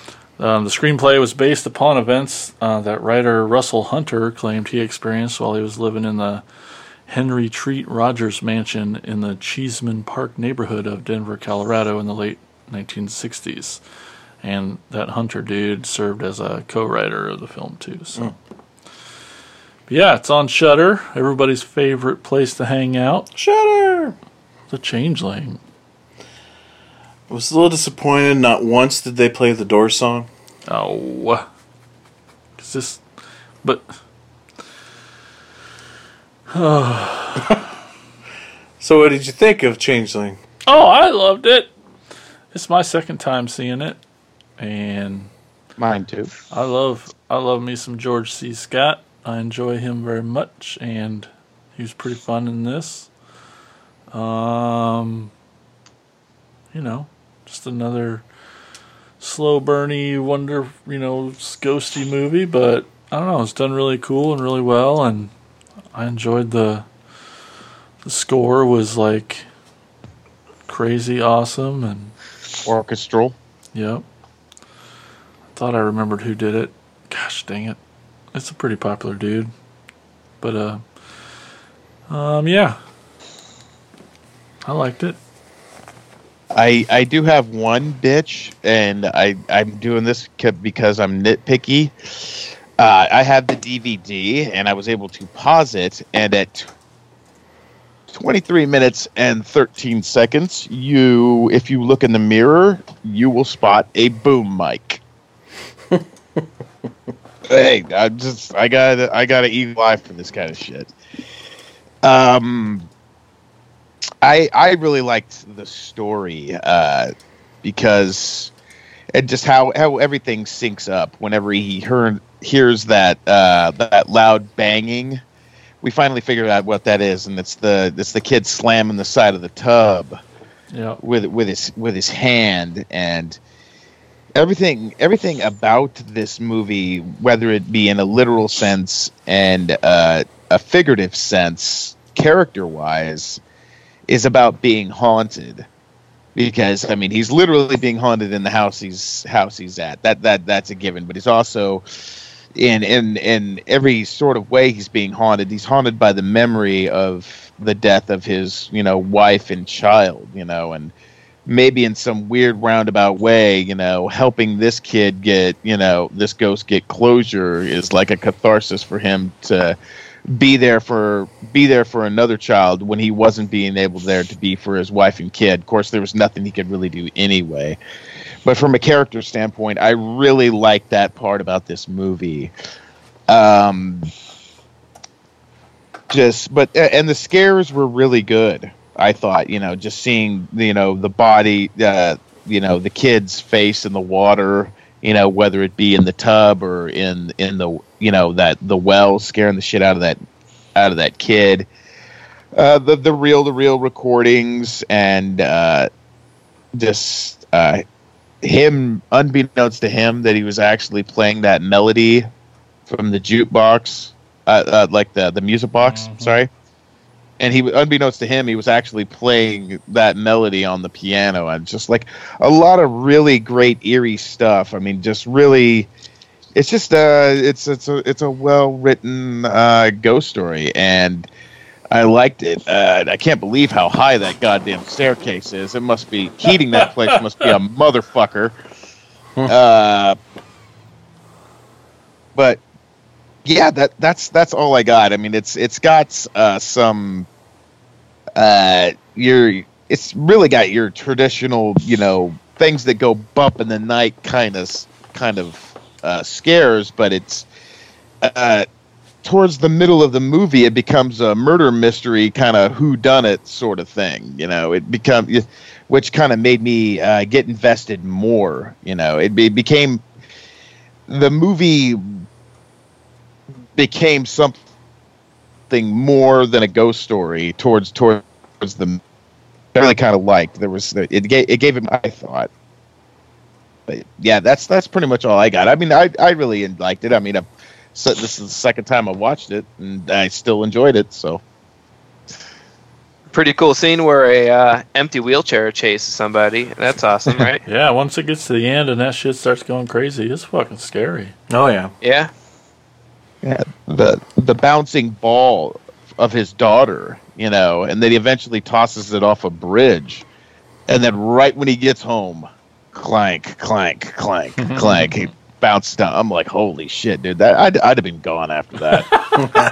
I'd be like, fuck, fuck you, kid. You know, I would have never got rid of my got rid of my daughter's ball. You know, I mean, this is like if that's the only thing, you know, you know, that's that's something that's physical and real that my daughter held. You know, it's, there's no way I'd throw it off a bridge, but still, that scene creeped me the fuck out. Mm-hmm. Well, it's kind of it's a it's kind of like the iconic moment of this movie. It's a mo- what always Yeah, it's on the poster. yeah I also really liked with this movie that it was old people. Yeah. It's not young. It's not Yeah. young, pretty, pretty people. Not just yeah. yeah, and and and making collapse didn't make me feel this way, but when we make collapse, it's like ah, we're casting old folks as the leads, and some people questioned it, but anyway, I like it. Yeah. But so this is cool, just seeing some old folks, seeing that old the old dude, the bad dude, Yeah, acting his ass off there at the end, and George C. Scott being great, and and this huge giant old house, just the oldness of the whole thing felt kind of cool.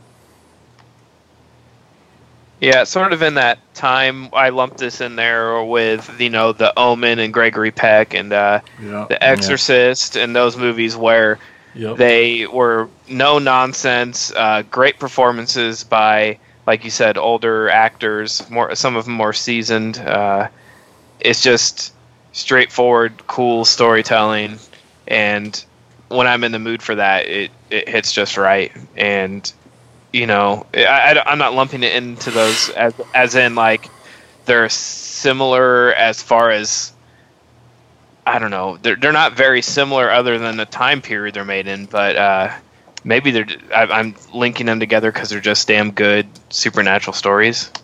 You know. Yeah. yeah. Agreed. Yeah, this is a classic. Uh, definitely, by far, it earns its status as a classic.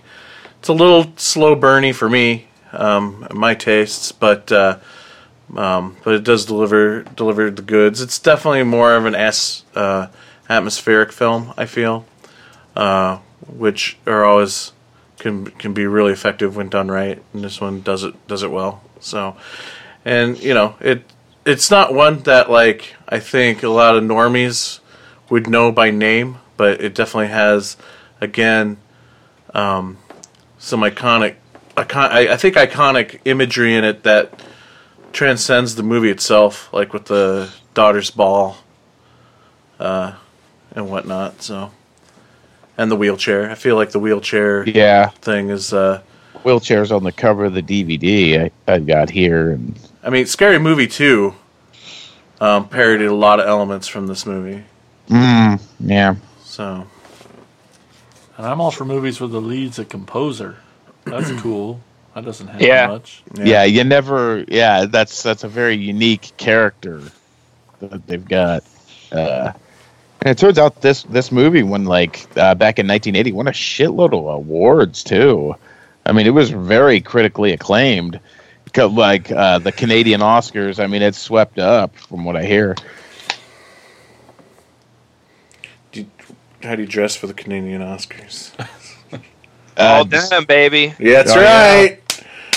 Canadian tuxedos. Yep. God. Devin Uh, Jack. we're all Denim socks. all. Yeah, we're all wearing all denim for this episode. You just can't see us. That's right. All right, cool. What any anything anybody else wants to add about the changeling? I feel like we just kind of straight to the point with this one. And, Yeah, um, there's one question. Uh, what was with the the coned sheet metal during the séance? I know I didn't quite understand that. What what was that supposed to do? I I, I didn't I, I didn't understand a damn thing about that. I just saw a piece of cone sheet metal on the table rattling around and and it tipped over. Yeah, I, I- I, I don't know. never been to a séance before, so I Well, you haven't lived. I- well, if I'm if, if somebody's probably going to séance me, I'll probably be dead. So All right. We haven't really talked about the Canada part of it all. Okay. So these movies are made in Canada. Cool. yeah, well, well, yeah. I, I thought I said that at the top of the show. Is that uh, films made in the in the Great White North in Canada? Oh, it kind of reminds me going back to you know, and there's always those moments in any film that's made in Canada where you where you can kind of pick it out Mhm. that was made in Canada. And for me, in the Brood, to jump back on the Brood, was the teacher because she had that Canadian accent where a, about was a boot, and it, it and it only popped out on certain words, you know. So it's like, oh yeah, this is made in Canada. Yeah, you know, that's not the first thing that comes to mind when you're watching a sort of satire on a Italian horror movie. Is that oh, this is clearly Canadian. Exactly. Yeah. Good point there. Yeah. But good on them for being, you know, for a Canadian film crew making a fake Italian horror movie seem so authentically good. Yeah. Like 20, 30 years after those type of movies were made, too. Yeah. Another thing about the editor, I thought like a lot of the way that they um, delivered their lines, they made it sound the way they talked. They made it sound like their lines were dubbed. Oh yeah. Oh yeah, definitely. you know and i and i'm just like i love that i love that whole part it's like you know this it's just i don't know i i can't describe it like you know the the way that they did it but just the way that they sound is just like they're delivering their lines like they're dubbed but they're actually saying them and i'm just like i think that's just freaking brilliant oh, I, some- some I of- was pretty sure most of that stuff was dubbed. Yeah, some of the actors were dubbed having said the actual lines probably. Some Yeah. of the Oh. actors were Oh, and clearly just dubbed saying over their- like dooby dooby dooby dooby doo, and then they just do stuff over it. Because whether or not in those in Italian films, whether or not they're actually they're speaking Italian or they're speaking American, it doesn't matter. They uh, part of their filmmaking process back in the day was that they they never recorded live sound. It didn't matter. Um, all sound was done in post. Um, I've I've read stories about how like on um, oh, I think it was an Argento film. I can't remember which one, but there was just constantly like airplanes and dogs barking and whatnot, and it was an American actor that was like really taken out of the moment when those things would happen, but the Italian c- crew just didn't care because they knew they weren't they weren't rolling sound. They weren't rolling sound at all, and it's all done in post. But um, or at least back in the day, it was all done in post. So that makes me want to ask Astron Six. Um, is first of all, what were you thinking on Father's Day? And second, um, did, did they actually film some of those scenes to try to stay authentic? Film those some of those original scenes without sound. Oh, it, it looked like some people clearly weren't saying the words at all. Oh well, yeah. There was those moments too, absolutely. Because again, also it, Italian films. There was a lot of Italian films that were, um, if you had English-speaking actors, they spoke English. If you had Italian-speaking actors, they spoke Italian. Um, which I think is probably another reason why they uh, just redubbed everything in post because they just they didn't care. It was kind of hectic for for some of the actors that didn't understand their fellow actor what they were speaking, and you know, and, and certain and certain actors had to you know, basically were just saying lines phonetically, but. Uh, but yeah, you would have a lot of movies where. So if you go back and watch Italian films, there's a lot of that where it looks like the mouths are moving perfectly to the English dub, and other times, even within the same scene, that other actors are like way off. So. So yeah, um, we obviously love the uh, what? I said Maple Leaf Horror. yeah, we obviously really love the editor when we just like fuck Changeling. Let's go back to talk about the editor. but Changeling is good. But that says a lot about the editor too, because we all liked the Changeling, and we somehow went back. You know, so that that says a lot. Yeah. Yeah. I mean, we we we I, we obviously like all of these films. They're obviously all very good. So Mm-hmm. Well, and in all general, good choices. Yeah, and in general, I I I think I just love horror made in Canada. I can't think of any Canadian horror films that I don't like. Uh, anybody have any honorable mentions? Because I've got a couple. I didn't even write down. I just know shit off the top of my head. I love some of these movies so much. Because for me, um, you got some of those early Oh. Bob Clark movies like Death Dream and um, uh, Black Christmas. Chil- children shouldn't play with dead things. I think I, I you c- That's a correct Bob me if I. movie. It's a Bob Clark movie, but I think that one was made in Florida. I might be Oh, wrong. I might be wrong, but I'm pretty sure that one's in Florida. I know, but I know Death Dream and definitely Black Christmas is Yeah. obviously made in Canada. Um, Bloody, my bloody, My Bloody Valentine. Valentine was my first. My Bloody film. Valentine. Uh, anybody ever see Cannibal Girls? It was like Ivan Reitman's first movie. No. Nope. Check it out. It's I don't really care for it. I don't think it's very good, but it, it's definitely an interesting um, piece of Canadian history as far as like it's a it's a horror movie directed by Ivan Reitman with with a comedy cast in it. It's got um uh it's got a it's got a at least two or three um uh SCTV alumni in it. Uh, like Andrea Martin and um oh John, Jo- John Candy, you know. no not John Candy although Dave Thomas. what Dave Thomas. no oh Eugene hell- Levy. Eugene Levy thank you yes Eugene Levy in the and his coolest mighty eyebrows. Yeah, but even cooler is his afro in Cannibal Girls. If anything, just look up pictures of of him of Eugene Levy and Cannibal Girls. um, yeah, Canada. A Pontypool is another good one. Oh, that's uh, with um, uh, oh god, he played Nite Owl, the original Nite Owl in uh, Watchmen. What's uh, uh, he was in he was in Cronenberg's uh, History of Violence. The guy. Uh, I just Gosh, love listening to you suffer. well, I guess it doesn't matter. It's it's not important. now that I can't get it, I don't give a shit. Yeah. Anybody the else? Witch. The What's that? Witch was made in Canada. Oh, was it? I did not know that one. Yeah, Love I. I mean, I, I, it's not something that you watch and you go, well, that's a Canadian one. Right. But uh, Terror Train, right? That's Canadian, I believe. Yeah, I believe so. I believe Yes. Terror Train is. One that I mentioned on the year end podcast was Pyewacket. That's the Canadian horror that I enjoyed. Oh. Not, not on the top of my list, but it's good. It was good. Yeah.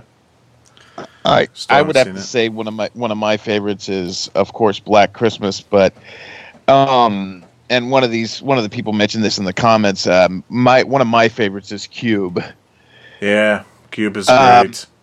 and I I gotta say this right now. Uh, if it wasn't for Cube, I, I, I think I know in my heart that Leigh Whannell had seen that movie before he saw Saw. It makes and sense. I can see all the those connection. all those traps in the in those rooms and it's like the claustrophobia dude i mean that and it's it's a very intimate setting you know i mean i think that they had like two rooms that they went in and out of they just put different color schemes into these two rooms, Yeah. and it just you know they made it look like uh, they made it look like that. Um, but yeah, I when, I remember when I first saw it, I was just like, this is like, I and I wasn't really expecting much, and I because I saw it in college, and I was just like, wow, this is damn good. Mm-hmm. I, I I really really really enjoyed Cube. I do too. I love that movie. Now, have you seen the sequels? I've seen the second one, but not the third one. And I, I- do not like the second one. I'm not a fan of the second one either. I've not. I've. I. But you know, I bought it just because, like Jason said, I'm a I'm a completist. um, but it was cheap. But it was cheap, and um, uh, what's what's the third one? Like Cube Zero. Yeah, like because that? isn't it like a pre? The third one kind of like a prequel or something? Or? See, I, I don't know. I, got I got to oh. check it out. So But what the thing that kills me about the second one, it does the exact thing that I don't want it that I personally don't want it to do. Like one of the things I think makes the original cube, the concept of the whole cube in general is scary is that, you know, there's a, there's some dialogue in there, you know, how the one guy was one of the architects on the project and mm-hmm. how like like the corporation, the way things in the corporation. I don't know if I can explain this right, and how like basically things just run itself. So there's like no human person you can like uh, connect with to to have them stop doing this experiment on people. Like it is, it it's existing on its own. Um, with like no supervision. And then the part two, that's exactly what it is. It's from the perspective of the people running the show, and so that kind of pissed me off about the second one. So it it has uh, to me it has a uh, very uh, Walking Dead kind of premise. I mean, the cube it's uh, in the end, the cube itself, excuse me, it doesn't become the greatest threat. Humanity against itself becomes Mm. the greatest threat, yeah, and I think that's what that's the message of the whole film. yeah, for sure. Okay, so let's take a break. And when we come back, we're going to uh, do segments here on Attack of the Killer podcast. We'll be right back.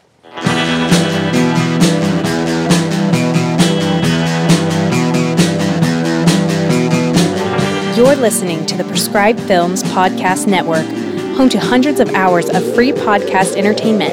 The shows on this network all have a common goal providing you with the best discussions about movies and other forms of entertainment media.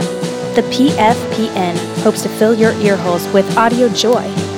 Visit our website with links to all the other amazing shows at www.thepfpn.com. Thanks for listening.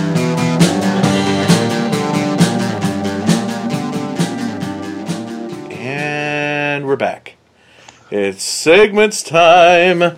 And it's time for everyone's favorite segment, the shout outs. It's time for shout outs. Shout outs. Shout outs. Shout outs. Shout outs. All right, just asked what your favorite Canadian centric horror film was, and we got some cool responses. On our Facebook page, we got Chris Anderson says Ginger Snaps. That's Yes. Katharine Isabelle. I love that movie. Oh, yeah. and the original um, Beverly Marsh from It. I can't remember the actress's name, but Yep. And we got uh, Derek Batello. He says Black Christmas, hands down. That's right.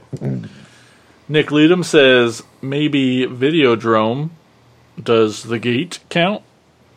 Yeah, the gate was made in Canada. Yeah.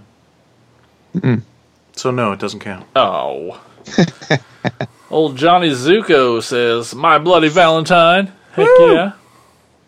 And Celine McLeod says, Pontypool. Nice. If you consider Dead Ringers a horror film, Toronto is on full display. I'll also add parts of 2017's It. Anyone who who's been to the Elora Gorge will understand. Okay. Oh well, I don't, but I do say Dead Ringers is a horror film. So there you go. Good. Well, she went on to talk about it. What? She's talking about it. Well, she asked Oh. also if Dead. Well, she didn't ask. Like she needed my permission to call Dead Ringers a horror film, but she's like, if you consider, and I do consider. Um, yeah, I mean, I guess I didn't realize it, part of it was made in Canada. That's cool. Totally cool. Yeah. And lastly, on the Facebook page, we got our pal Mike Franklin says, "Shivers slash rabid." Yeah. Two, Yeah, yeah, yeah. two sides of the same coin, really. Yeah. Just couldn't pick. Yeah, for the longest time, um, I kept getting the two title, the two titles of the films confused. Yeah. Like which one's Rabid, which one's Shivers. I don't remember. And I'm not going to call you out, but do you do you know now? yeah, I think um, because it had been so long since I've seen Shivers, or they came within from within. That uh, what was it? A couple years ago, we did it for the show or something like that. Yeah. and it really stuck with me finally. Um, You know, so now I can remember which one's which. You know, and Rabid is always going to be the one with. Um, oh, I can't think of names tonight. Mar- Marilyn, Marilyn Chambers. Chambers. Yeah. Little Miss Ivory Snow behind the green door. Yeah. All right, and then on our Facebook page, group page, forgot that word. on our group page, we got Tim Lennerer says two things. One, Cube is my favorite Yes. Canadian horror film because it turns some tropes and characters inside out metaphorically and one guy damn near literally. It also has a brutally simple premise that they do a lot with, and it starts with essentially a silent film that explains the whole premise in about three minutes. Smart movie. Yeah. Number two, a part of our scaritage. A part of our scaritage is a wonderful podcast where two Canadians talk about horror films made up in the Great White North and what makes them specifically Canadian. They aren't on your network yet, um, but they're very much worth talking up. Have you heard of a part of our scaritage? I have not. Nope, we'll follow that sh- stuff tonight. And then we got Brian McNeil says, Yoga Hosers and Tusk. Yeah. no. Bratzies. You and your Bratzies. Oh, Brian. Speaking of Brian's, hey, it's Brian Clark. Hey, Brian Clark, I love you. He says, he says, ginger snaps, Woo. the brain, Hey, Yeah. and anything else featuring cast members from the Red Green Show. And then Brian McNeil says, I love that show. And Brian Clark says, as do all people possessed with impeccable taste in fine entertainment. Brian sa- McNeil says, and me. And then Brian Clark says, the guys would argue that about me as well. I like the Red Green Show. I I like duct I tape. love it. And then Brian Clark says, now that I think about it, they missed a trick not making a red green spin off horror movie about a werepossum. He's right. Hey, real quick, Uh oh. I'd be remiss if I didn't mention Survival of the Dead and um, Diary of the Dead. Oh. Two George Romero. Oh, and Bruiser. Three George Romero films shot in Canada. those were all shut. Ah, I didn't know that. Yep. Cool. And that's all we got on Facebook and our Facebook group page. We didn't have anything on Twitter, but over on Instagram, we got our buddy Don and Nelly. Woo! He says, I would go for the Ginger Snaps trilogy, as at least I know those are actually set in Canada. Otherwise, maybe Dead Shack? But I can't think of too many mm. where we're told it's Canada. Dead Shack, you saw that. Yeah. He's trying to think. I see No, I no, I remember. No, uh, trust me, I remember it. Um, I think I wanted to like it more than I did. Oh, yeah. I think my initial review of it was rather positive, and then by the time, you know, I got to thinking about it more for the year ender, and I'm like, ah, this is like way on the bottom of the list now of movies I saw for 2018. So, It's okay. It's it's okay. It's funny. It's got some funny stuff. I just I don't know. I think they uh, were a little off on some of the comedy On the ginger snaps. timing, Got it. and yeah. Well, hey, that's all we got for shout outs tonight. You can always call in and leave us a message, a voicemail, and we'll play that shit on the air. You can call us at 415 952 6857 or 415 415 AOTKP. And that's shout outs. But now it's time for everybody's third favorite segment of Attack of the Killer podcast. Third? It's Science Picks! I guess I stole that. It's better than calling it number two. That's right. That's probably more appropriate. Anyways, that's Science oh. Picks!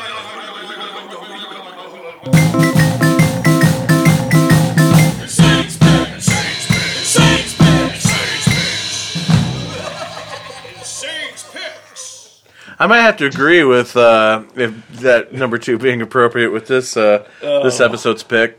I thought about doing something a Canadian film, but I would. Uh, but I trying to think back if I actually have done um, Death Dream on uh, for Insane's picks before because God, that movie's awesome.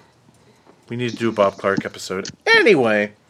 So instead, I'm going to travel to the land of New York, land of the lakes uh, for 1979's They Eat Scum. Now, you're probably saying it's not really a horror film, but uh, you know, I it it's still it's got cannibalism, it's got post-apocalyptic mutants in it, it's got a giant cockroach and poodle rape. So how does it not fit into horror? Uh, they Eat Scum, written and directed by Nick Zedd as part of his Cinema of Transgression scene he started in New York in the um, mid 80s, which was a evolution, um, revolution, or an evolution from the no wave underground film scene from the late 70s uh, through the 80s. Um, the film stars Donna Death as Susie Putrid, who is a punk rock terrorist uh, terrorist uh, out to destroy life on Earth. First, she kills her cross-dressing brother, um, who was giving their pet poodle a blowjob right before dinner that night. Um, killed him with a deadly fly that lays eggs in your skin. Uh, then at one point, you know, she she uh, runs away from home and um, and is in a punk rock band and basically starts gaining all these followers. Uh, and then she's killed. Susie is killed uh, right when her revolution was really starting to take control. So her followers end up finding that she has a secret twin sister with amnesia that they break out of in a mental hospital and convince her that she is, uh, and she takes over for Susie Putrid's revolution. Uh, the punk rock band plays another show. They kidnap a woman and strip her naked and then eat her alive.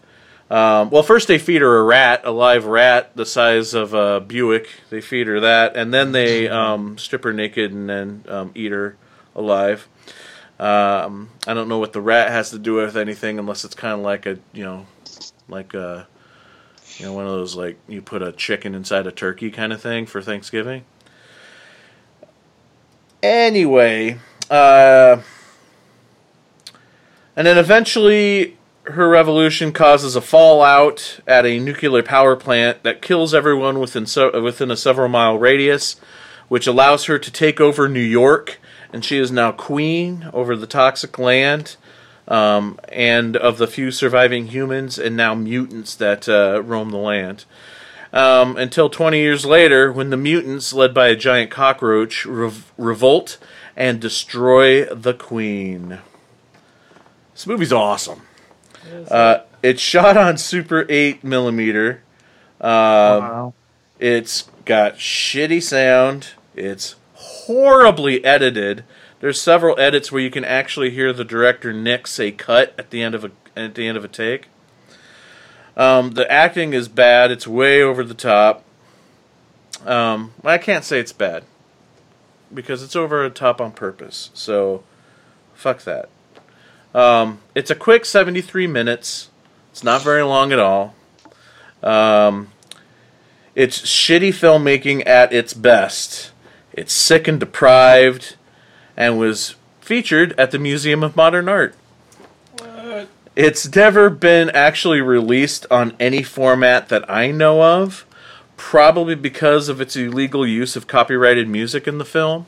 The final scene where the fight breaks out between the mutants and um, the Queen's minions, um, that whole fight scene takes place to the tune of YMCA by the Village People. So I'm pretty sure they didn't have clearance for that. But I gotta tell you, I loved it. I've always wanted to see this movie. I um, I've always been fascinated. Well, I've always had a love for gritty New York films, and I've always had a fascination for the supreme underground movement, the no wave movement movement of punk New York punk music and um, and avant-garde filmmaking that took place in the 70s and early 80s.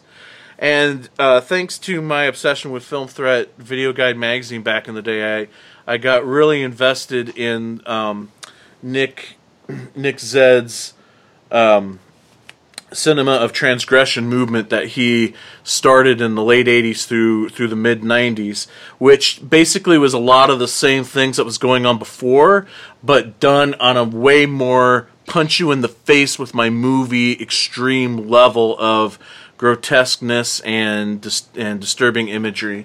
Um, it's like it's like early John Waters stuff but on on um, super acid Uh, oh, actually, probably more on meth than Yeah. acid.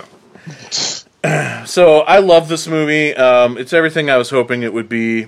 I've only ever seen a couple other of Nick Zedd films before. Uh, one of which I have on, which I do have on DVD, which is called Geek Maggot Bingo, which I love. Um, and then oh, I can't remember the name of one of the short films I saw of his, but uh, he always kind of has where like a lot of other filmmakers from from from that movement did more like either avant-garde stuff or kind of more documentary style narratives based on life in New York at that time when New York was at the late 70s where New York was at its worst where the city was basically going into bankruptcy um, and people literally living in dilapidated buildings and whatnot, and these filmmakers just grabbing Super 8 cameras and making their films. Uh, you got actors like Steve Buscemi got his start um, acting in some of these um, some of these films from this movement, but uh, you know, but Nick Zedd has always been the one that um, is really the one that fascinated me. He's always kind of had a little bit more of a horror slash sci-fi touch to his material. That and the fact it's like um, carrying on the uh, John Waters Prince of Puke mentality of of bad taste. Um, it's everything. Everything about it screams early '80s punk, which I I love. Um, I find uh, all of its bad technical qualities very charming, and the message is definitely not lost either. Over with the all the overtop, shocking, and offensive content. It's obviously got a um, great anti anti establishment, anti mainstream message to it that I really appreciate it. So that is it for Insane's Peak, uh, Insane's Pick this episode. Um, again, not necessarily horror, but it's got some toes dipped into it. Definitely, you can find it in full on YouTube, and that's They Eat Scum from 1979. Yummy. Yeah, it's awesome. Good job, hoser.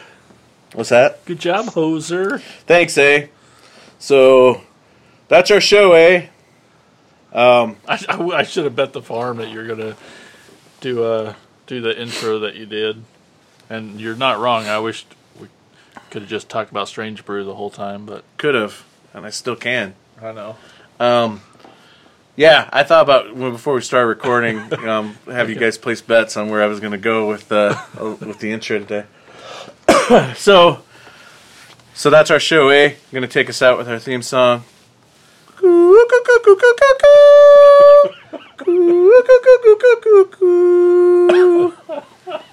Beauty, eh? Like, we'll see you on the next episode of Attack of the Killer podcast, eh? Hosers.